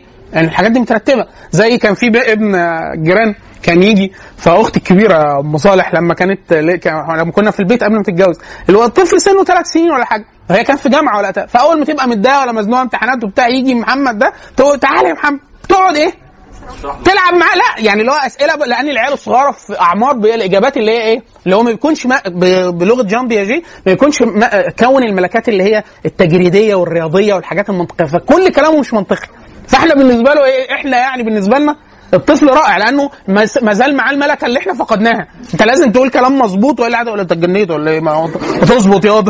الكلام إيه؟ لا أنت لازم تقول كلام منطقي ولا الناس هتشك فيك. خلاص؟ فتقول له إيه؟ آه إيدي أكبر ولا إيدك يا يقول لا إيدي. تقول له طب إزاي؟ نقيسهم. يقول لها آه نقيسهم أحط إيده كده إيدك يقول لها أهو أنا أكبر. طب يا ابني. خلاص؟ فهو فكرة إيه؟ جان بياجي تتبع هذه المراحل وبعد طلع بقى في الآخر بنظرية كاملة اللي هي فكرة إحنا إمتى بنكون هذه هذه الملكات الإدراكية والمعرفية بالترتيب اللي بيحصل. ده طبعا بعد كده اتبنى عليك شغل كبير جدا في التعليم والتربية. أنهي أي حاجة نركز عليها في أنهي سن؟ إيه الملكات اللي ما تضغطش عليها؟ لأنه لو اتشقلبت قدامه قرد مش هيفهم التجريد. يعني في واحد يقول لك أنا عايز أعلم ولادي آه، لغة عربية. هتعمل إيه يا حاج؟ اشرح لهم نحو. لا لا ارجع ارجع خد تعالى. سنه كامل اللي عايز اشرح له يقول لك بس أنا فهمته لا لا. أصل النحو ده إيه؟ عبارة عن إيه؟ تجريد. يعني إيه تجريد؟ يعني تقول له الفاعل اللي هو مين؟ يعني إيه الفاعل؟ يعني إيه الفاعل؟ لا الفاعل ده يعني تجريد، يعني أنت هتجيب له فاعل حد واحد أكل والتاني ضرب وده سبح وده مش عارف إيه وبتاع كلهم دول فاعل، طب إيه اللي جابهم مع بعض؟ ليه؟ لأن فكرة إن كلهم يصدق عليهم شيء كلي حاجة دي التجريد فأنت كل لحظة وإيه الحاجة اللي أنا أشتغل عليها كتير عشان أكون له الملكة المناسبة بتاعت وقته ده؟ فمثلا الأشكال المنطقية عشان كده العيال الصغيرة لما بنديله لعبة إحنا بنبقى جنبه اللي هو ايدينا بتاكلنا يحط المثلث في الدايرة ويبكي عايز يا تحطها في إيه المثلث اهوت الدايره أحمر؟ يقول لك الواد غبي؟ هل طالع غبي زيي؟ لا هو لا طالع غبي ولا ولا هو أصلا فكره يعني إيه غبي ولا ذكي ويعني إيه مثلث؟ أنت لما بتشوف المثلث بتبقى شايفه مثلث. هو مش شايفه مثلث. هو شايفه حاجة في حاجة. هي مش قادره تخش الحاجة دي في الحاجة دي ليه؟ يا بيه يعني أنت ما عندكش منطق. لا ما عنديش منطق. الإجابة بسيطة. لسه ما كونش الملكات فجان بياجي الراجل إيه؟ بدأ الاتجاه كله أو المدرسة كلها تتكلم في الحاجات المعرفية والإدراكية وإن هي شيء مركب وبيترك بيتكون ب... عن طريق يعني سلم من العمليات وبتاع. كلام بعد تماما بيه عن الكلام السلوكي ال... وبدأ يتكلم بلغة طبعا السلوكيين بيقول لك ده كلام فارغ لأن أنت تقعد تقول له أصل ملكه التجريد؟ أصل الكلام المنطقي؟ أصل في طفل آه طفل في وقت من الأوقات آه تجيب له آه تجيب له آه حاجة قارورة. في شكل آه كرة وتحط فيها سائل. وبعد كده هو هو السائل تكبه في حاجة آه أطول منها. وتص- وتصب هو هو نفس السائل. هو هو. فتقول له مين أكتر اللي كان هنا ولا اللي هنا؟ يقول لك لا ده التاني. ياض أنا كبه قدامك. يعني هم المفروض ما يحصلش حاجة. يعني هم هم. في سن تاني كل اللي يشوفها يقول لك إيه؟ طبعا قد بعض لأنه الاثنين حاجة واحدة. يا لهوي عرفها إزاي؟ دي كم العمليات المعرفية والإدراكية اللي اتكونت عشان هو يوصل للكونكلوجن بتاع إن هو إيه؟ ما دام هم نفس الحاجة. واحد اللي هو واحد بيساوي واحد اللي في الرياضيات بالفيديو لا دي آه دي عملية. دي عملية ضخمة جدا عشان يوصلها في أطفال لما توري له الحاجة يعني أنت ليه مش مقتنع إن هم قد بعض؟ طب ليه مش يقول لك لا ما أنت لو قطعتهم بشكلين هم الاثنين قد بعض. طب على الميزان واحد. يقول لك ما أعرفش. شكلهم أنا حاسس إني كذا كذا وهكذا. طب تمام؟ فجان بيجي الراجل جيب أسلوب تاني طبعا ده هيبقى هيتوسع جدا في بعد نشأة أو تكامل علم النفس المعرفي من بعد السبعينات 1971 آه وهنقول ليه يعني. ده لأ ده كمان مدرسة مش كيف بس لأ ده هو بيسأل أسئلة آه بيفترض فيها أصل إن هو مش تجزيئي ده شامل كلي تاني رجع شامل كلي تاني ومش كمان الحاجة المقيسة الظاهرة. ده لا ده دخل لك حاجات آه حاجات من جوه بقى يعني لا طبعا إحنا هنيجي بعد كده الطفرة هتحصل في الجيشتولت مدرسة الجيشتولت وعلم النفس المعرفي لما نيجي نتكلم على نفس علم النفس المعرفي وإلا جان بياجي قديم شوية يعني حصل بعد كده آه، نقود ليه حتى في مسائل. إيه؟ إحنا بنتكلم في المعرفيه دلوقتي في آه في هي مدرسة معرفية لكن طبعا المدرسة المعرفية دي حصل لها تطور ضخم جدا. أول المدرسة بدايتها كان جان بياجي. إحنا بنتكلم في جان بياجي. لكن المدرسة المعرفة بعد كده؟ إيه؟ حاجة نكتبها فيها عشان أنا كده م- أنا لا ما تكتبش حاجة. اكتب جان بياجي واعمل قلب. حبيبي يا محمد أنا لو لو أنا لو أنا أنت اكتب قلب وسهم وجان بياجي. كده.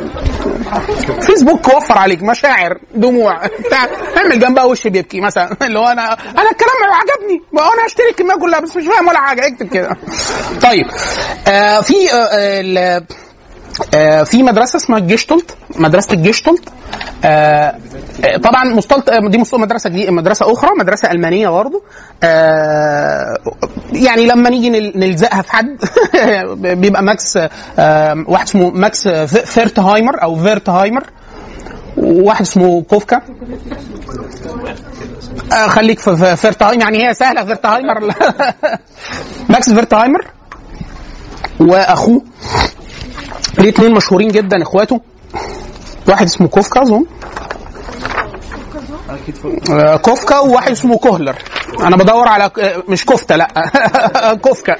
كوفكا وكوهلر. الناس لما بتجوع بعد الساعة 8 بيبدأ إيه كل الحاجات بتبقى مطالب طعاميه طيب مدرسة الجيشتولت هي طبعا كلمة جيش ك- ك- كلمة ألمانية وطبعا حصل لها تعريب يعني هي هي نفس الكلمة إحنا خدناها إيه؟ إيه مع- معنى معناها الإطار الكلي أو الكل أو الكلي يعني بتدور حوالين هذا هذا المعنى. إيه هم يقصدوا إيه؟ المدرسة دي جاية بتتخانق مع جميع جاية بتتخانق مع السلوكية طبعا جاية مع تتخانق مع أي مدرسة اختزالية تجزئية آه، تفتيتية ذرية إيه بقى بتقول لك لأ هو مش كلاوي أنا اعدك أجزائك وبتاع. لا قاعدة كده؟ عايز تكتب أنت حاجة؟ اكتب. اللي هو إيه؟ الكل أكبر من مجموع أجزائه. يعني أنا لو جبت شوية دقيق وبيض وشوية سكر وبيضتين وشوية مكرونة. هيطلعوا مكرونة بشاميل؟ لا. المكرونه بشاميل أكبر من مجموع أجزائها. مثال شوف شوف المثال بسيط إزاي. ها يعني إيه؟ يعني ان الحاجات دي لما بتتركب مع بعض بتعطي بت- بتضيف قيمة مضافة أكبر من مجموع أجزاء الأشياء. مش مجرد إن إحنا حطيناهم على بعض الطبيخ كله جشطل الطبيخ أكبر من مجموع أجزائه. لأن أنت لو حطيت الحاجات مع بعض أنت تتصور إن دي تطلع حاجة يجيلك تسمم. لكن بعد إضافتها زي ما إحنا مثلا أقول لك إيه آه، أحط لك طماطم عليها سكر. تقول لي ما أنت بتاكل كاتشب يا. هو ده بس هو الكاتشب مجموع خل وسكر وملح وصلصة وكلام فارغ ومقاطعه ومش عارف إيه واجي لك تسمم وفي في الآخر بتضربه وبتبقى هو إيه اللي حصل؟ إن الكل أكبر من أقول لك إيه دايما مراتي وأمي وكثير من ال- الأشخاص النابهين اللي أنا قابلتهم في حياتي يقول لك أنا باكل جبنة بيضة مع حلاوة طحينيه دايما. حلاوة طحينيه لقمة وجبنة بيضة لقمة وج- وجبنة قديمة لقمة أقول لك يا راجل في حد يعمل كده؟ ده اشهر حاجات اللي هو ال- الفطيرة المشلتت ومع عسل ومع مش. هو بد- إحنا بنعمل الحاجات دي كل الناس بتا... الناس حاليا لما تقول له كلت حلاوة نابلسي ولا سوري ولا شام يقول لك دي جميلة قوي. إيه بقى؟ قول كده اللي انت بتعمل إيه اللي كان؟ آه يقول لك إيه؟ إيه؟ مش عارف إيه بالجبنة. هو إيه اللي بالجبنة؟ انت ياض مش لسه قايل حلويات شرقي من شوية. فتلاقيه إيه؟ والله جايب لك كنافه بالجبنة مش عارف إيه بالجبنة. طب ما انت بتقبلهم اهو. بس إيه؟ ب... آه كل أكبر من مجموع اجزائه يعني ما تقول ما تصارحنيش بالمكونات. حطها لي جوه السندوتش على طول. يعني يعني ما ما تصارحني مش لازم تقول لي. يعني سم بدني بس من غير ما تقول لي هو إيه. خلاص؟ وهكذا. فجيشتولت الجيشتولت قالت لا. إحنا ما فيش حاجة اسمها إن إحنا بندرك بمجرد قال إيه؟ لو أنا قست إدراكك للبصر وللضوء وبتاع مش عارف كده حل الخبرة الشعورية. الكلام ده لا ما ينفعش. أمال إيه؟ قال لك لا. ده إحنا وإحنا بندرك بنعمل عمليات مركبة جدا. هذه العمليات كلها لما بتشترك بتكون مجموعها وزيادة. مجموعها وزيادة. مثال مثال. هم طبعا عملوا قوانين كتيرة جدا اتبنت عليها بعد كده. اختبارات ذكاء و... واختبارات قدرات وحاجات عندنا إحنا مشهورة جدا في ال... في التجارب التعليمية. منها مثلا الجماعة بتوع الجيشتالت يقول لك إيه؟ اللي هو. أحيانا بيسموه الاستبصار. أنت بتبقى قاعد قدام مسألة هتتجن خلاص لو بنت قطعت ربع شعرها هو مش عارفة والواد قلام وبتاع وقام ضرب له مثلا 12 كوباية شاي وراجع مش عارف يحلها. ومرة واحدة ينام يصحى. يا بنت اللي عرفت افتكرتها. هو إيه اللي هو إيه اللي افتكرته وأنت نايم؟ يعني إيه اللي حصل له إضافي؟ بتوع ال- الجيش تقول لك إيه؟ أها. إيه اللي حصل؟ قول لي إيه اللي هو اللي حصل إن عمليات إدراكية مركبة قعدت دول اتفاعلوا طلعوا لك إيه؟ حاجة زيادة. لا يمكن فهم الاستبصار إن أنت مرة واحدة في حاجة بقول لك إيه؟ أنت شايف البتاع دي؟ تقعد تبص لشكل مش عارف هو إيه ده؟ فعلا تبقى باصص له. بعد كده مرة واحدة ما تعرف أكنك كنت أعمى. مرة إيه ده؟ آه دي واحدة واقفة عاملة مش عارف إيه ده. طب أنت كنت شايفها إزاي؟ إزاي ما كنتش شايفها؟ أنت نفسك حتى أحيانا تقول إيه؟ أو أحيانا زمان لو حد كان بيجيب مجله ماجد. زمان. قال لك دور على فضولي. شوف شوف مشاعر والله العظيم. أيوه فكرتوني. فضولي ده للحال أي حد مواليد بعد سنة 95 ولا حاجة اللي هو إيه حد شعره مش عارف كده ورسمة صغيرة وأنت تقعد تفر المجلة كلها. تلاقيه مرزوع متشقلب في حتة وأنت شايفه قدامك. أحيانا ما تلاقيهوش يقول لك فضولي في العدد ده عشر مرات. فين بقى؟ انت بتجيب المجلة كلها والقصص وبتاع. أحيانا تلاقيهم وأحيانا تلاقيهم تسعة ما تلاقيش العاشر هتبقى هتتجن في الآخر تقول آه آه. هم عشان مش عاملين كده عشان ما يدوش جوائز. ده في علم النفس بيسموه اللي هو نظرية المؤامرة. اللي هو إيه؟ متراهنين عليا أنا عشان الإمارات؟ ما تدفعلكش أنت يا معفن 150 جنيه. المهم يعني هو ده اللي هيعمل خلل في ميزانية الإمارات. الشاهد ولا الكويت. خلاص؟ لما ينزلوا العدد بيجيب لك الصور ويجيب لك الدايرة وأنت معاك العدد ده. مفيش بقى نظرية مؤامره وانت تروح تركب اتنين قرنية جداد جوز مقصات واتنين قرنية مكان اللي معاك دول عشان انت قدامك يا حاج وانت مش شايفه. إيه بقى اللي حصل؟ بتوع الجشتلت يقول لك إيه؟ ده الاستبصار بقى. ان يبدو ان العملية المعرفية مركبة ومعقدة ومرة واحدة اول ما بيتفاعلوا هوب بيجيبوا حاجة. مش فاهم برضه. أيوه يعني يعني اشتري مني. اش- اشتري اشتري, اشتري مني. خلاص؟ في هم عشان يبينوا الفكرة بتاعتهم دي بيقولوا إيه؟ بيقولوا مثلا بيقولوا شوية قوانين قوانين اللي هو إيه؟ إن إحنا بنميل لتكميل الأشياء وإن إحنا بنشوف الأشياء مركبة في بعضها وبتاع اللي هو إيه؟ آه، بي- بيفسر الاستبصار اللي هي بتسأل عليه. زي مثلا إحنا لما بنشوف ثلاث دبانات واقفين على السقف إحنا بنحب نميل إن إحنا نشوفه مثلث. أو لما أجيب لك مثلث مثلث وناقص حتة. فأنت تميل إن أنت تكمله. أو لما أجيب لك جملة فيها نقط كتير مش متشالة وهمزات وكلام وفي قلب مكاني ما بين الحروف وبتقراها صح. لما بنكتب لبعض رسائل على الفيسبوك آه، فإحنا مع السرعة مع إن الواحد إيه مستعد يطلع ك... وأنت فهمت إن إحنا هنتقابل الساعة 5 ورا بتاع العصير. إيه بقى فين اللي. اللي في الرسالة يقول إن بعد العصير الساعة 5 فيش أنت بتكمل من عندك. فهم بتوع الجشتلت بيقول لك إيه؟ عملوا حاجة اسمها الأرضية والارضيه والشكل وال- وقوانين التكميل وقوانين تكميل الناقص. شوية قواعد كتيرة جدا. قال لك وطبعا ليها تطبيقات كتير في سيكولوجيا التعلم والتربية وبتاع. إن أنت لو عرفت إن إحنا بندرك الأشياء إزاي آه، مع مراعاة ال- مراعاة ال- ال- الإضاءة والخلفية والأرضية والحاجات زي كده بتأثر في إدراكنا للأشياء. طبقا للقانون العام بتاعهم إن الكل أكبر من مجموع أجزائه. طيب آه، دي مدرسة الجشتلت عايزين مدرسة أخرى. آه. إيه؟ الجشتلت كلمة ألمانية معناها الكلي أو الإطار. خلاص؟ الإطار الكلي أو الشكل أو ال- النمط. ليها ترجمات كتيرة جدا. طيب. هنيجي بعد كده للمدرسة اللي هي هتظل يعني هي عاملة مشاكل من ساعة ما أنشئت حتى الآن. آه، في وقت من الأوقات هتبقى هي يعني يكاد يكون هي قلب علم النفس. آه، حتى الآن بالرغم من الاعتراضات المهولة اللي تعرضت لها النظريه منذ أن آه، ظهرت. حتى الآن ومع انحسارها الشديد في العالم كله تقريبا ما عدا بعض الدول منهم مصر وفرنسا وبتاع آه، اللي هي مدرسة التحليل النفسي أو مدرسه فرويد بالأخص وإلا التحليل النفسي جواه ثلاث أربع خمس مدارس تحت فرويد. لكن سوف يظل لها أثر ضخم جدا زي أثر الدارونية كده على العلوم. يعني إحنا مثلا حتى الآن حتى الآن. ما من واحد عامي ولا نصف مثقف ولا أي قرف حاجة في علم النفس إلا ما بيستخدم مصطلحات مدرسة التحليل النفسي وإن كانت لا تقر معظم المدارس بهذه المصطلحات من الناحية العلمية زي الشعور واللا شعور والانا العليا واللاوعي وكثير جدا من التصنيفات المرضية.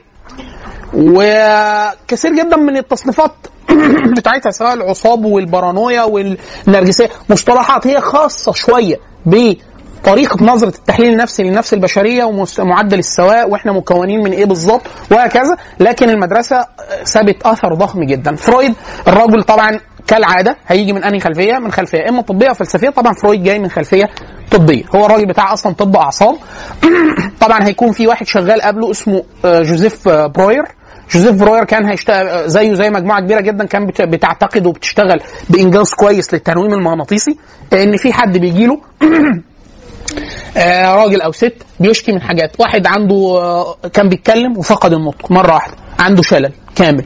بيكشفوا عليه كأطباء كشف طبي شامل ما عندوش ولا حاجة. سليم 100% طيب يا أخوانا الراجل ده ينفع حد يخففه؟ مش عارفين. فهم كانوا في وقت من الأوقات بيستخدموا جوزيف بروير. هو يعتبر الخطوة السابقة لفرويد.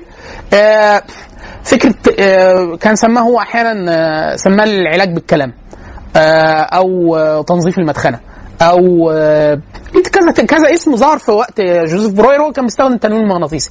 إن الحالة اللي جاية بتشتكي من الأعراض دي زي حالة مشهورة جدا الحالة دي مشهورة جدا في المراجع مع جوزيف بروير وفرويد. اسمها آنا أو. بنت اسمها آنا أو. فقدت ال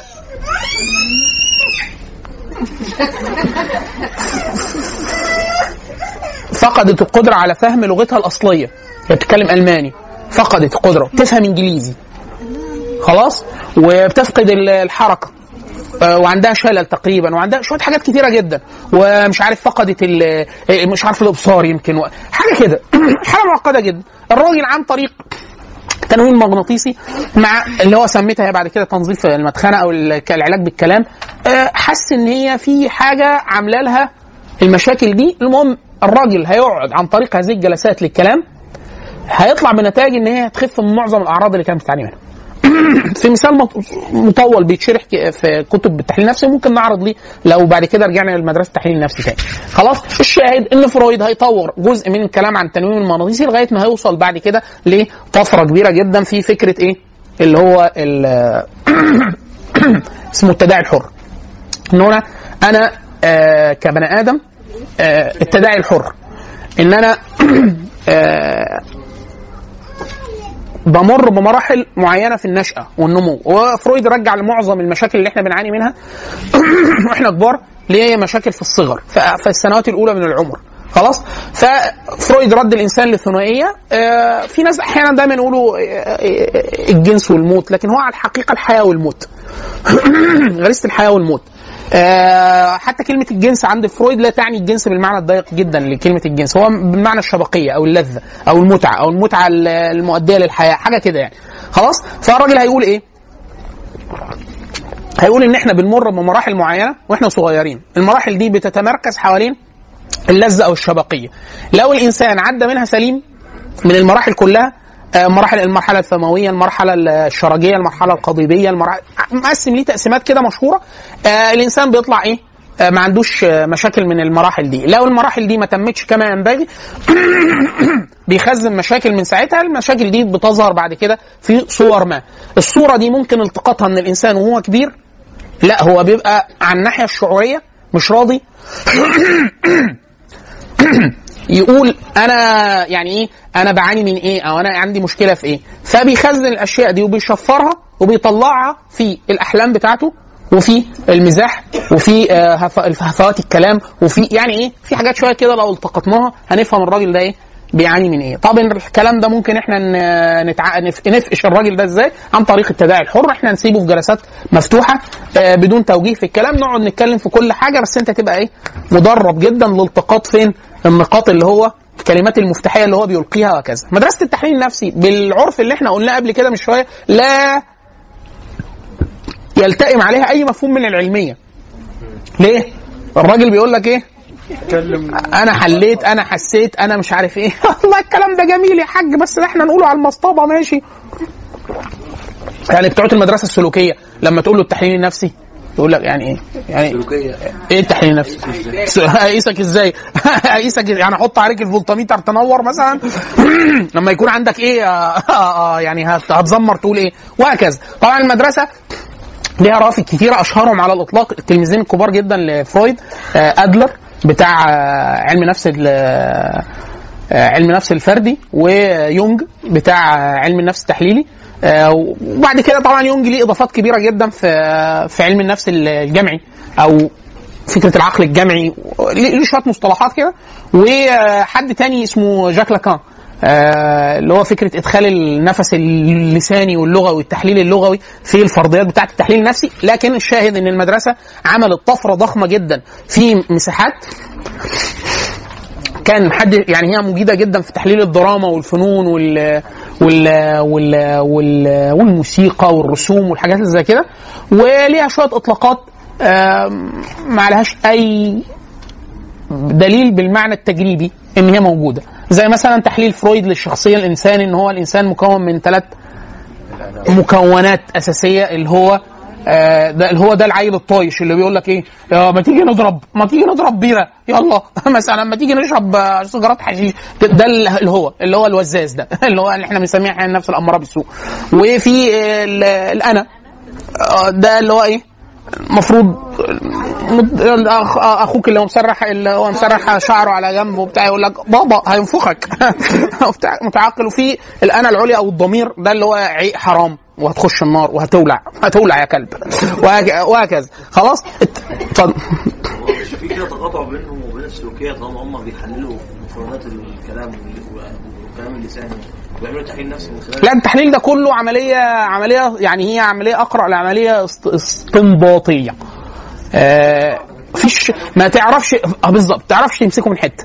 عشان كده إحنا مثلا في الاختبارات مثلا يقول لك في اختبارات إسقاطية. الاختبارات الإسقاطية دي مبنية على مدرسة التحليل النفسي. خلاص؟ فيجيب لك إيه؟ يجيب لك مثلا بقعة كده بقعة حبر على ورقه يقول لك أنت شايف إيه؟ فواحد يقول لك أنا شايفها معزاية. واحد يقول لك أنا شايفها كلب شايف واحد بيقتل. لو ادينا مثلا 100 محلل نفسي نفس العينة بتاعتك هو أنت يحيى بنفس الإجابة واحد يقول لك إيه؟ الواد ده عضه كلب وهو صغير الواد ده مش عارف كان إيه الواد ده أبوه كان بينفخه وهو صغير. 100 حاجة الاختبارات ال- ال- السلوكية مثلا أو الوظيفية لا تلاقي الكلام إيه؟ كمي ومعظمه بيقول لك الراجل ده عنده كذا كذا ميول غضب بنسبة 7% عنده عدوان بنسبة يعني إيه؟ المدرسة الثانية بحبوحة قوي. زي كلام ستي وستك. يعني إيه؟ هي الجانب المنجز بتاعها هقول لك يعني ممكن في في لما نيجي نتكلم على التأصيل النفسي يعني في التقاطع مع فيها قدر كبير جدا من الت- من التقاطع. فيها قدر كبير جدا من التقاطع مع حاجات كتير ده حتى مع الدين نفسه. يعني في رسالة ماجستير لطيفة جدا كانت معمولة مع بين تفسير فرويد للأحلام والتفسير الإسلامي عموما. هو التفسير ابن سيرين مش تفسير ابن سيرين هو منسوب لابن سيرين بتاع النابلسي اللي هو المشهور بتاع الناس اللي كلها بيقول لك ابن سيرين. لكن لا هو علم الرؤى علم مضبوط له قواعد وم... له قواعد مشهورة يعني؟ وليه ألفيات أشهرها الألفية الوردية بتاعت ابن الوردي ولها شروح كثيرة الور... الألفية نفسها عليها شروح كعادة المسلمين في ال... لكن هو علم دقيق جدا يعني علم دقيق وعر لا يدخل فيه إلا تام الورع تم العلم بكتاب الله تم العلم بسنة رسول الله تم العلم بكلام العرب واستعارتهم وكناياتهم وما يحيل عليهم من مجازات المجازات في الكلام وإلا لا يتكلم فيه إلا بخرص أو ظن يعني بيكذب على الله ورسوله لأن ليه إحنا بنقول بيكذب على الله ورسوله لأن ال... ال... كما أخبر النبي صلى الله عليه وسلم الرؤيا جزء من من بضع وأربعين جزء من من النبوة. والرؤيا الصالحة يعني إيه؟ يعني بشارات يراها المؤمن أو ترى له حاجات زي كده. فعندنا نصوص كتيرة جدا من الرؤى شيء يعني ارتباط ما بين عالم البرزخ أو مع العالم العلوي. فالكلام فيها ما يكونش بالطريقة دي. آه كانت آه، آه، آه، أمي أحيانا لما ابتديت ألتزم فأي حد بيلتزم يبقى شيخ وما دام شيخ. يبقى أكيد بيفسر أحلام. واضحة. فكانت تقول لي أنا ايمن امبارح شفت رؤية. أنا عايز أقول لها ماما ده في اضغاث أحلام وفي رؤية وفي حل يعني الرؤية دي عشان نقول إن دي رؤية عايزة بس من باب يعني بر الوالدين. فأقول لها شفت إيه؟ تقول لي شفت إن أنا بعمل مكرونة بشاميل. فأقول لها يا ماما ابن سيرين ما أدركش البشاميل. إحنا كده بره. أصل دايما يقول لك لا تفسر الأشياء إلا على كلام العرب. دايما لا تفسر الأحلام إلا على لغة الرائي لغة الرائي ليه؟ اللي هو بيسموها التفسير الإشارات. الإشارة كل إشارة وبيسموها النصوص المركزية. فلازم أنا أفسرها. يعني الرأي لو واحد جالنا أمريكاني شاف رؤية شاف رؤية. فيقول لك أنا شفت كرسي. كرسي. فلا إحنا نشوف كرسي يعني إيه بالإنجليزي؟ حج chair شوف ال etymology بتاعت chair دي جاية منين؟ من اللاتينية وراها. ورا أمها لغاية ما نشوف. ليه؟ دايما تعبر الرؤية على رؤية على لغة الرائي. اللي شافه هو مش أنا. خلاص؟ وما دام إحنا عرب مسلمين تفسر على دلالات الكتاب والسنة. خلاص؟ زي قول آه، الرواية المشهورة لعبد الله بن عباس لما أتاه رجل عليه سمات الصلاح فقال له إني آه، رأيت أني أؤذن. فقال تحج إن شاء الله. ثم أتاه رجل عليه سيما سيما ال- الشطار يعني راجل شكله ضلالي. آه، فقال له رأيت أني أؤذن. قال إيه تسرق تسرق وتقطع يدك. ف فالناس اللي قاعدين مع عبد الله بن عباس قالوا له أنت إيه؟ هي نفس الرواية. فقال أما الأولى فالراجل عليه سمات الصلاح. فقال فتأولت على قول الله عز وجل فأذن في فأذن فأذن في الناس يأتوك رجال. في في سورة الحج. وقال آه ياتوك آه، ياتون اذن في الناس بالحج. يأتوك رجال. فكده تحج إن شاء الله. وأما الثاني فقال فأولت شكله ضلالي فقال له إيه؟ فأذن مؤذن اياتها العير إنكم لسارقون. فده هيتقفش ده. خلاص؟ وفي رؤى آه، تؤول على عكس آه، ظواهرها بالنسبة لعوام الناس. يعني مثلا آه، مرة حد آه، أمي مرة كان بتقول لي تقول لي أنا شفت لك حلم وحش. ففي ناس طبعا من حكم العادة أنا مثلا عارف إن أمي وحد من إخواتي يعني إيه آه، ترى رؤى يعني ترى رؤى بش يعني هو طبعا الرؤى من مرتبط بمدى صدق الإنسان.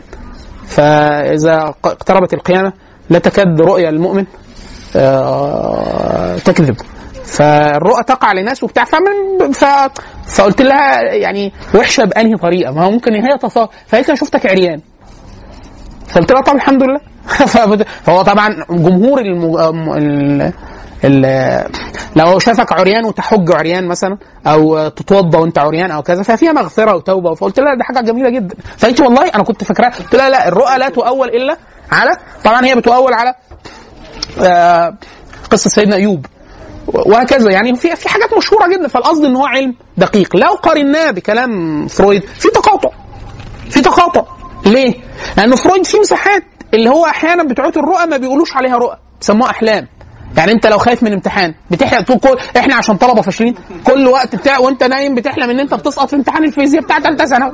وانت أصلا أد أدبي. بس أنا خايف من الفيزياء. فكرة ان انت ال- الامتحان انت رايح الامتحان ومش فاكر ولا حاجة. وانت طب وهتفرق معانا؟ ما إحنا شلنا مواد كتير وما حصلش حاجة. بس الواحد في الحلم بيبقى مأفور.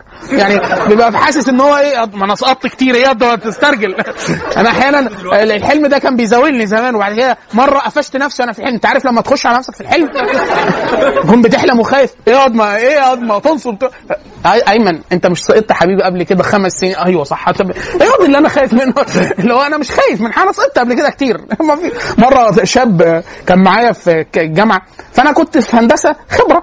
يعني قاعد سنين. فهو إيه رايحين على امتحان متأخرين خمس دقائق وهو ماشي هو يبدو شخصية قلوقة يعني. ف إحنا متأخر- ت- تقول له انت قلقان؟ قال لي الامتحان إحنا متأخر. قلت له ده أنا سبت امتحانات ترم ما رحتش الامتحان يبقى ده قاعد وأنا رايح السينما مثلا ولا حاجة كده اللي هو في في التأمل يعني.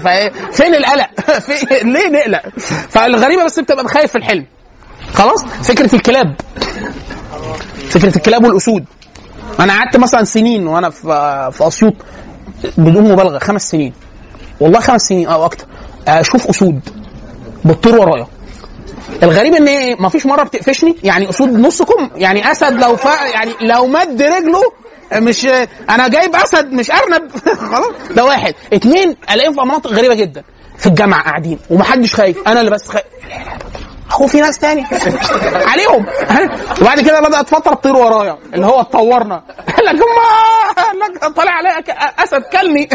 يعني الرؤية بتتطور. أنا كل سنة أنجح أروح لل level تاني. أنت في ال level دلوقتي بتاع الأسد الكسول. ال level التاني بتاع الاسد بعدين بعد ما خلصت الجامعة وسافرت قابلت حد مؤول رؤى حد حساب الله حسيبه يعني متقن للباب. فقلت له رؤى كتير جدا كانت تقع عليا وأنا ما كنتش لسه يعني في اللي أنا كان- بقوله إن حاليا في آه، ألفيات وبتاع في وقت من الأوقات ما كنتش أعرف الكلام ده. فكنت متصور إن الرؤى دي لازم أقابل حد يقول لي أو بتاع. فسألته عن مجموعة رؤى كثيرة جدا قلت له أنا يعني كثير الأحلام قليل الرؤى. فعلا أنا كده شخصية كثيرة الأحلام قليلة الرؤى. فقلت له الرؤى اللي أنا وقعت ليا الرؤى خلاص بقى عندي علامة فبقى عارف إن دي رؤية مش حلم. فقلت له رؤى فقال لي عن أشياء وقعت 100% صحيحة 100% بس بعد ما مشيت بسنوات قال لي أول ما قلت له أسود قال لي آه لا قال لي ده داعي السلطان يطلبك. قال لي أنت كنت شكلك بي- مراقبينك. قلت له تصدق كانوا مراقبيني. بس الكلام ده من زمان. اصل مرة بقول له هم ما يطيروش ورايا. قال لي يعني السلطان يطلبك ولا ولا يؤذيك. قلت له فعلا ما أذانيش يا أخي. بس وبعد كده قلت له حاجات يعني وقعت طبعا في الترتيب بتاع ال level بتاع الأسد ده وقعت كما أخبر. بس أنا ما كنتش فاهم ده. فاهم مش فاهم الرمز بتاع الرؤية. فرويد في كتب تفسير الاحلام وغيره يقول حاجات زي كده. بس طبعا الأثر الدياني والدلالي مختلف. جاك جاك لاكان ليه شغل عالي جدا في التحليل. لأن جاك لاكان من نفس المدرسة بس إيه؟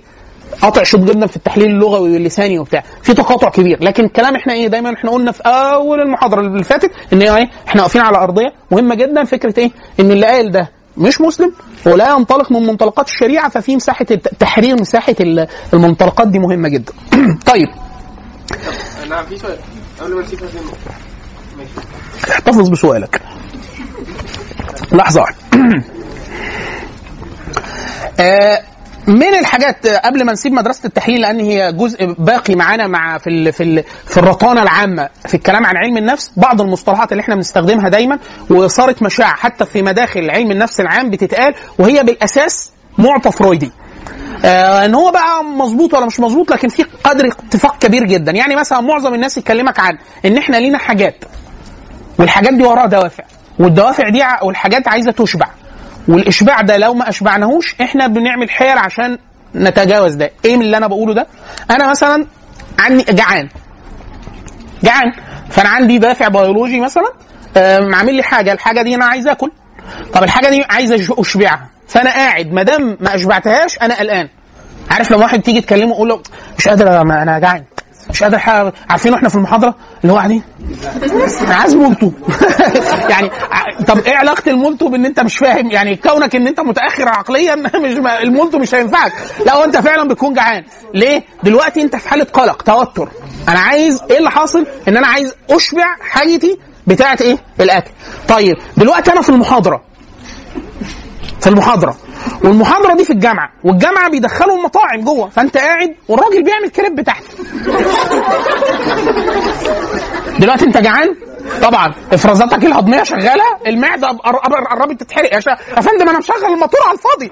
المعدة وما تعرفش توقفها ده بيولوجي اللي هو كل دي إفرازات. عامل ثقب ثقب أسود في جدار المعدة مش مش قرحة. قاعد. يا يا تقتله بتاع الكريب حد يصرف الدكتور ما حاجة خلاص تعمل إيه؟ من من التراث الفرويدي اللي هو بيسموه حيل التوافق، حيل التوافق إن أنت إيه؟ كل عندنا مثلا 20 نوع من حيل التوافق، إن أنت إيه؟ عايز تشبع أم ال- الحاجة بتاعتك ومش قادر تعملها، فإيه بيسموها أحيانا تاخير. خلص المحاضرة وناكل ما إحنا عايزين أتخيل الدكتور يقول لك اللي هشوفه مش مركز هسأله. ما تعمل. يعني ده وضع حرج.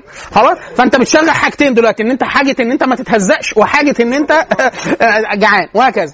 أنت مثلا في شغال في في في, في شغلانة وخلاص اتجوزت والشغلانة دي بتاخد منها راتبك ومديرك راجل ما تقلعوش قصدي يعني راجل محترم جدا وه... خلاص؟ وبيعاملك معاملة سيئة جدا. وانت أقوى منه بدنيا. خلاص؟ ولو قمت هتديله علقة موت. هتبوظه. بس ما تقدرش تعمله كده. ليه؟ مرتب.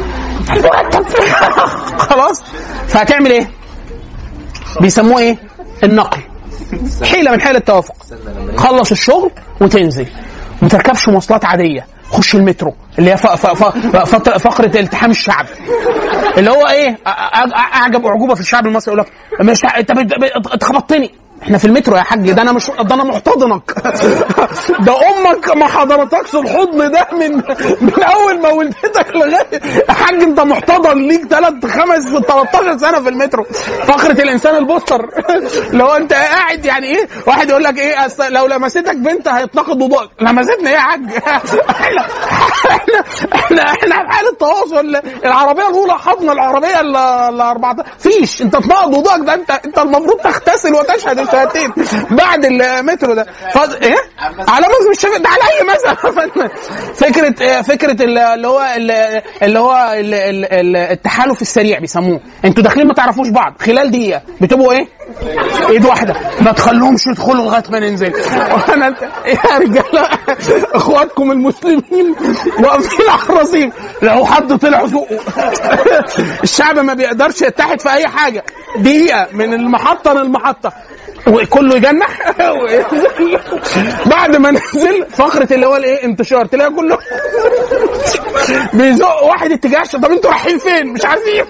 أنا للحظه أنا بحب اتأمل في علم النفس الاجتماعي بيسموه اللي هي عشوائية الانتظام وانتظام العشوائية. وانت نازل تحس الناس إيه؟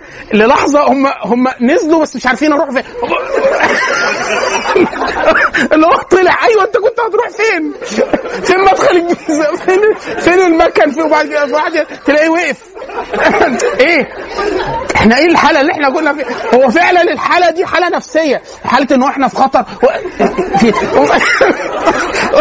أنا لما جيت القاهرة جديد مش م... مش متعود على الزحمة فاجي فبسجل. لما الإنسان يروح مكان جديد بيقعد يسجل كم مدخلات مهولة لأن كل حاجة أنا مستغربه أول مرة ده الزي تي تي اللي هو المقطع. أنا إيه؟ عايز أجري. أقول لهم إخوانا جرس إنذار في حالة طارئة. والناس قلت هيبقى شكلي عبيط خليني. جه عادي ما مع الموت مع الجماعة رحمة خلينا. يعني كل دول عبط. وهكذا. فكرة اللي الإنسان البوستر ده اللي هو بي... في الإزاز. قفلوا عليه إزاي يعني هو جوه إزاي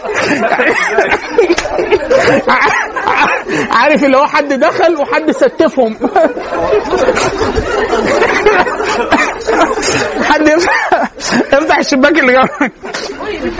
خلاص؟ أيوه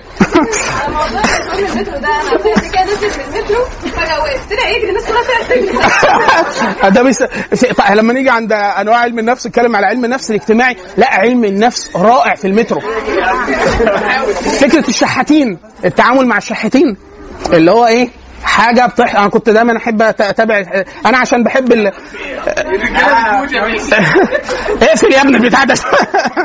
آه، فكرة ال... فكرة. إيه اللي هو إيه ال... ال... ال... الشحاتين. آه، كل الشحاتين دول آه، دول خبراء تسويق. خبراء تسويق وانماط شخصيه هو هيدفعك يعني هيدفعك. هو بيعملوا أرقام ضخمة جدا كل يوم.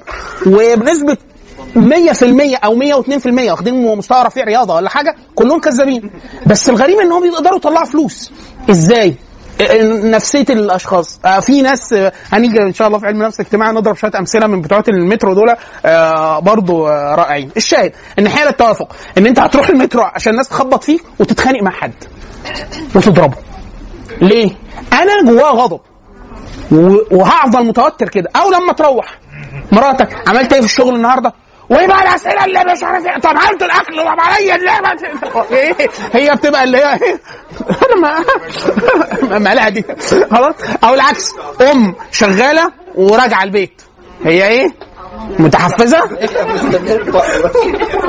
وجوزها بقى لو طبعا أنتوا لوحدكم طبعا مش يعني مش هنحب نضيف. لكن إيه؟ تخيل ست كمان يعني هي أصلا في الأصل في ال abnormal دلوقتي حصل لها حاجة اب abnormal فخلاص. اللي هو إيه؟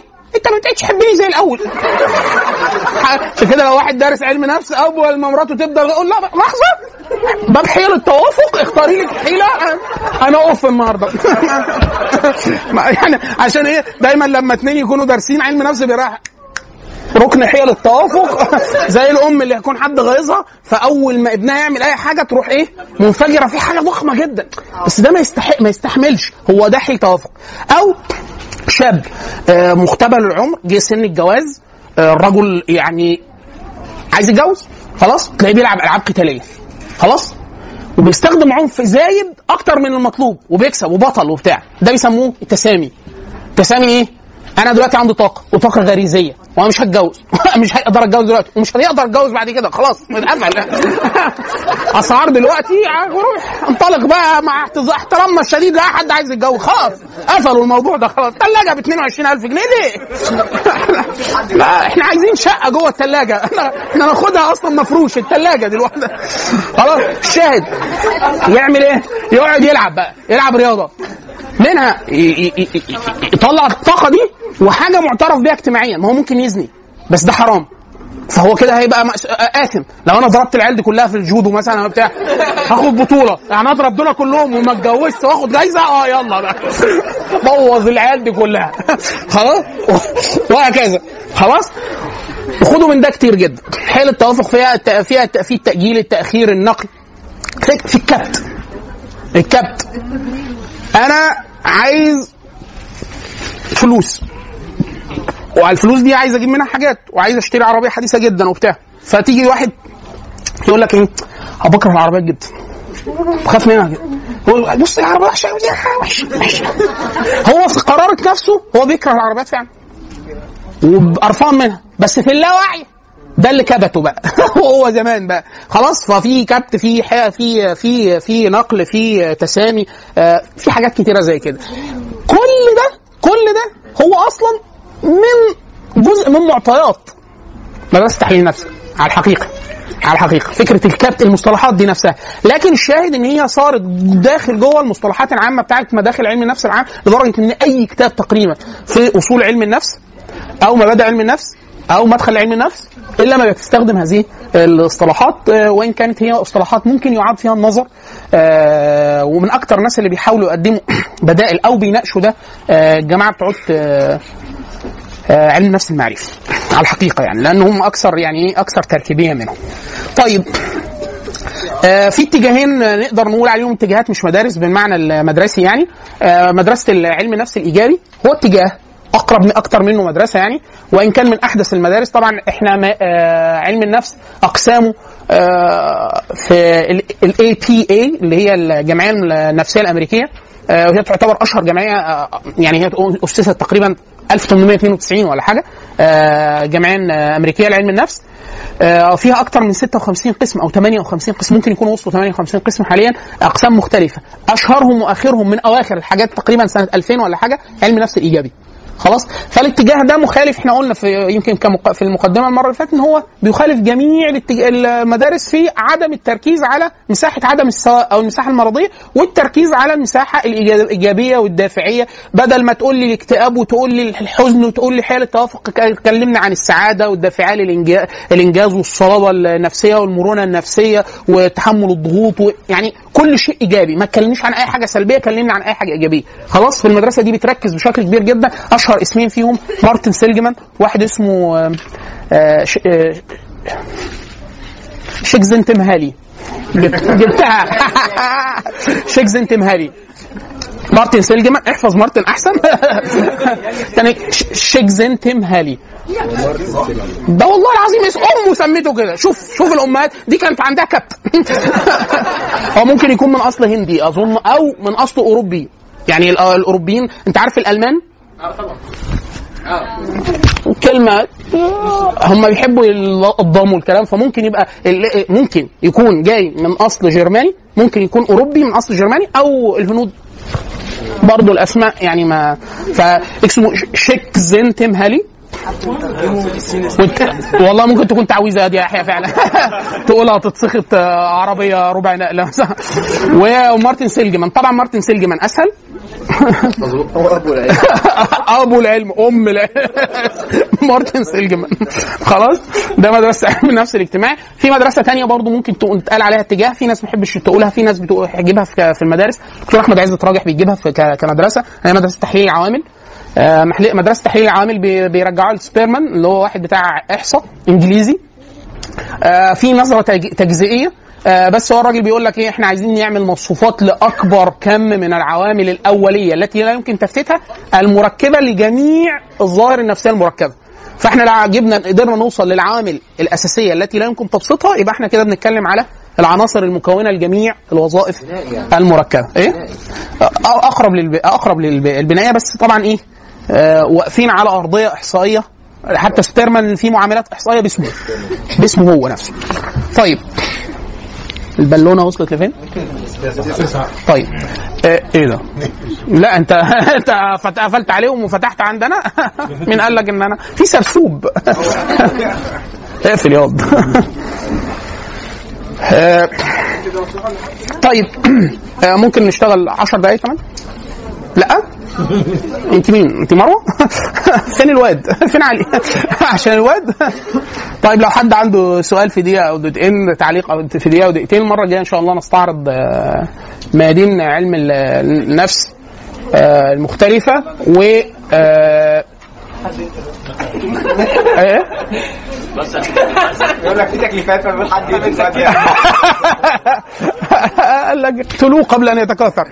لا لا ما إحنا أحلنا ده جوه التكليف بتاع المرة اللي فاتت. الجزء اللي إحنا أحلنا عليه في زغلول والهنداوي كان فيه المدارس. يعني اللي ما عملش الواجب يعمل آه يعني اللي ما عملش الواجب يحترم نفسه ويحمل ال- ال- الواجب. المح- المرة الجاية إن شاء الله هنتعرض لميادين علم النفس اللي هو القسمين الكبار علم النفس النظري علم النفس التطبيقي. هنجيب مثلا حركة 15 علم في النظري 15 علم في التطبيقي نشوف هم بيقولوا إيه بيدرسوا إيه وفكرة التأصيل الإسلامي للدراسات النفسية. لحظة. يعني بوسوا بعض واحضنوا بعض بس في هدوء. يعني لو حد عنده سؤال أو تعليق قبل ما نمشي في دقيقة أو في دقيقتين. هو الذي بعث في الأمي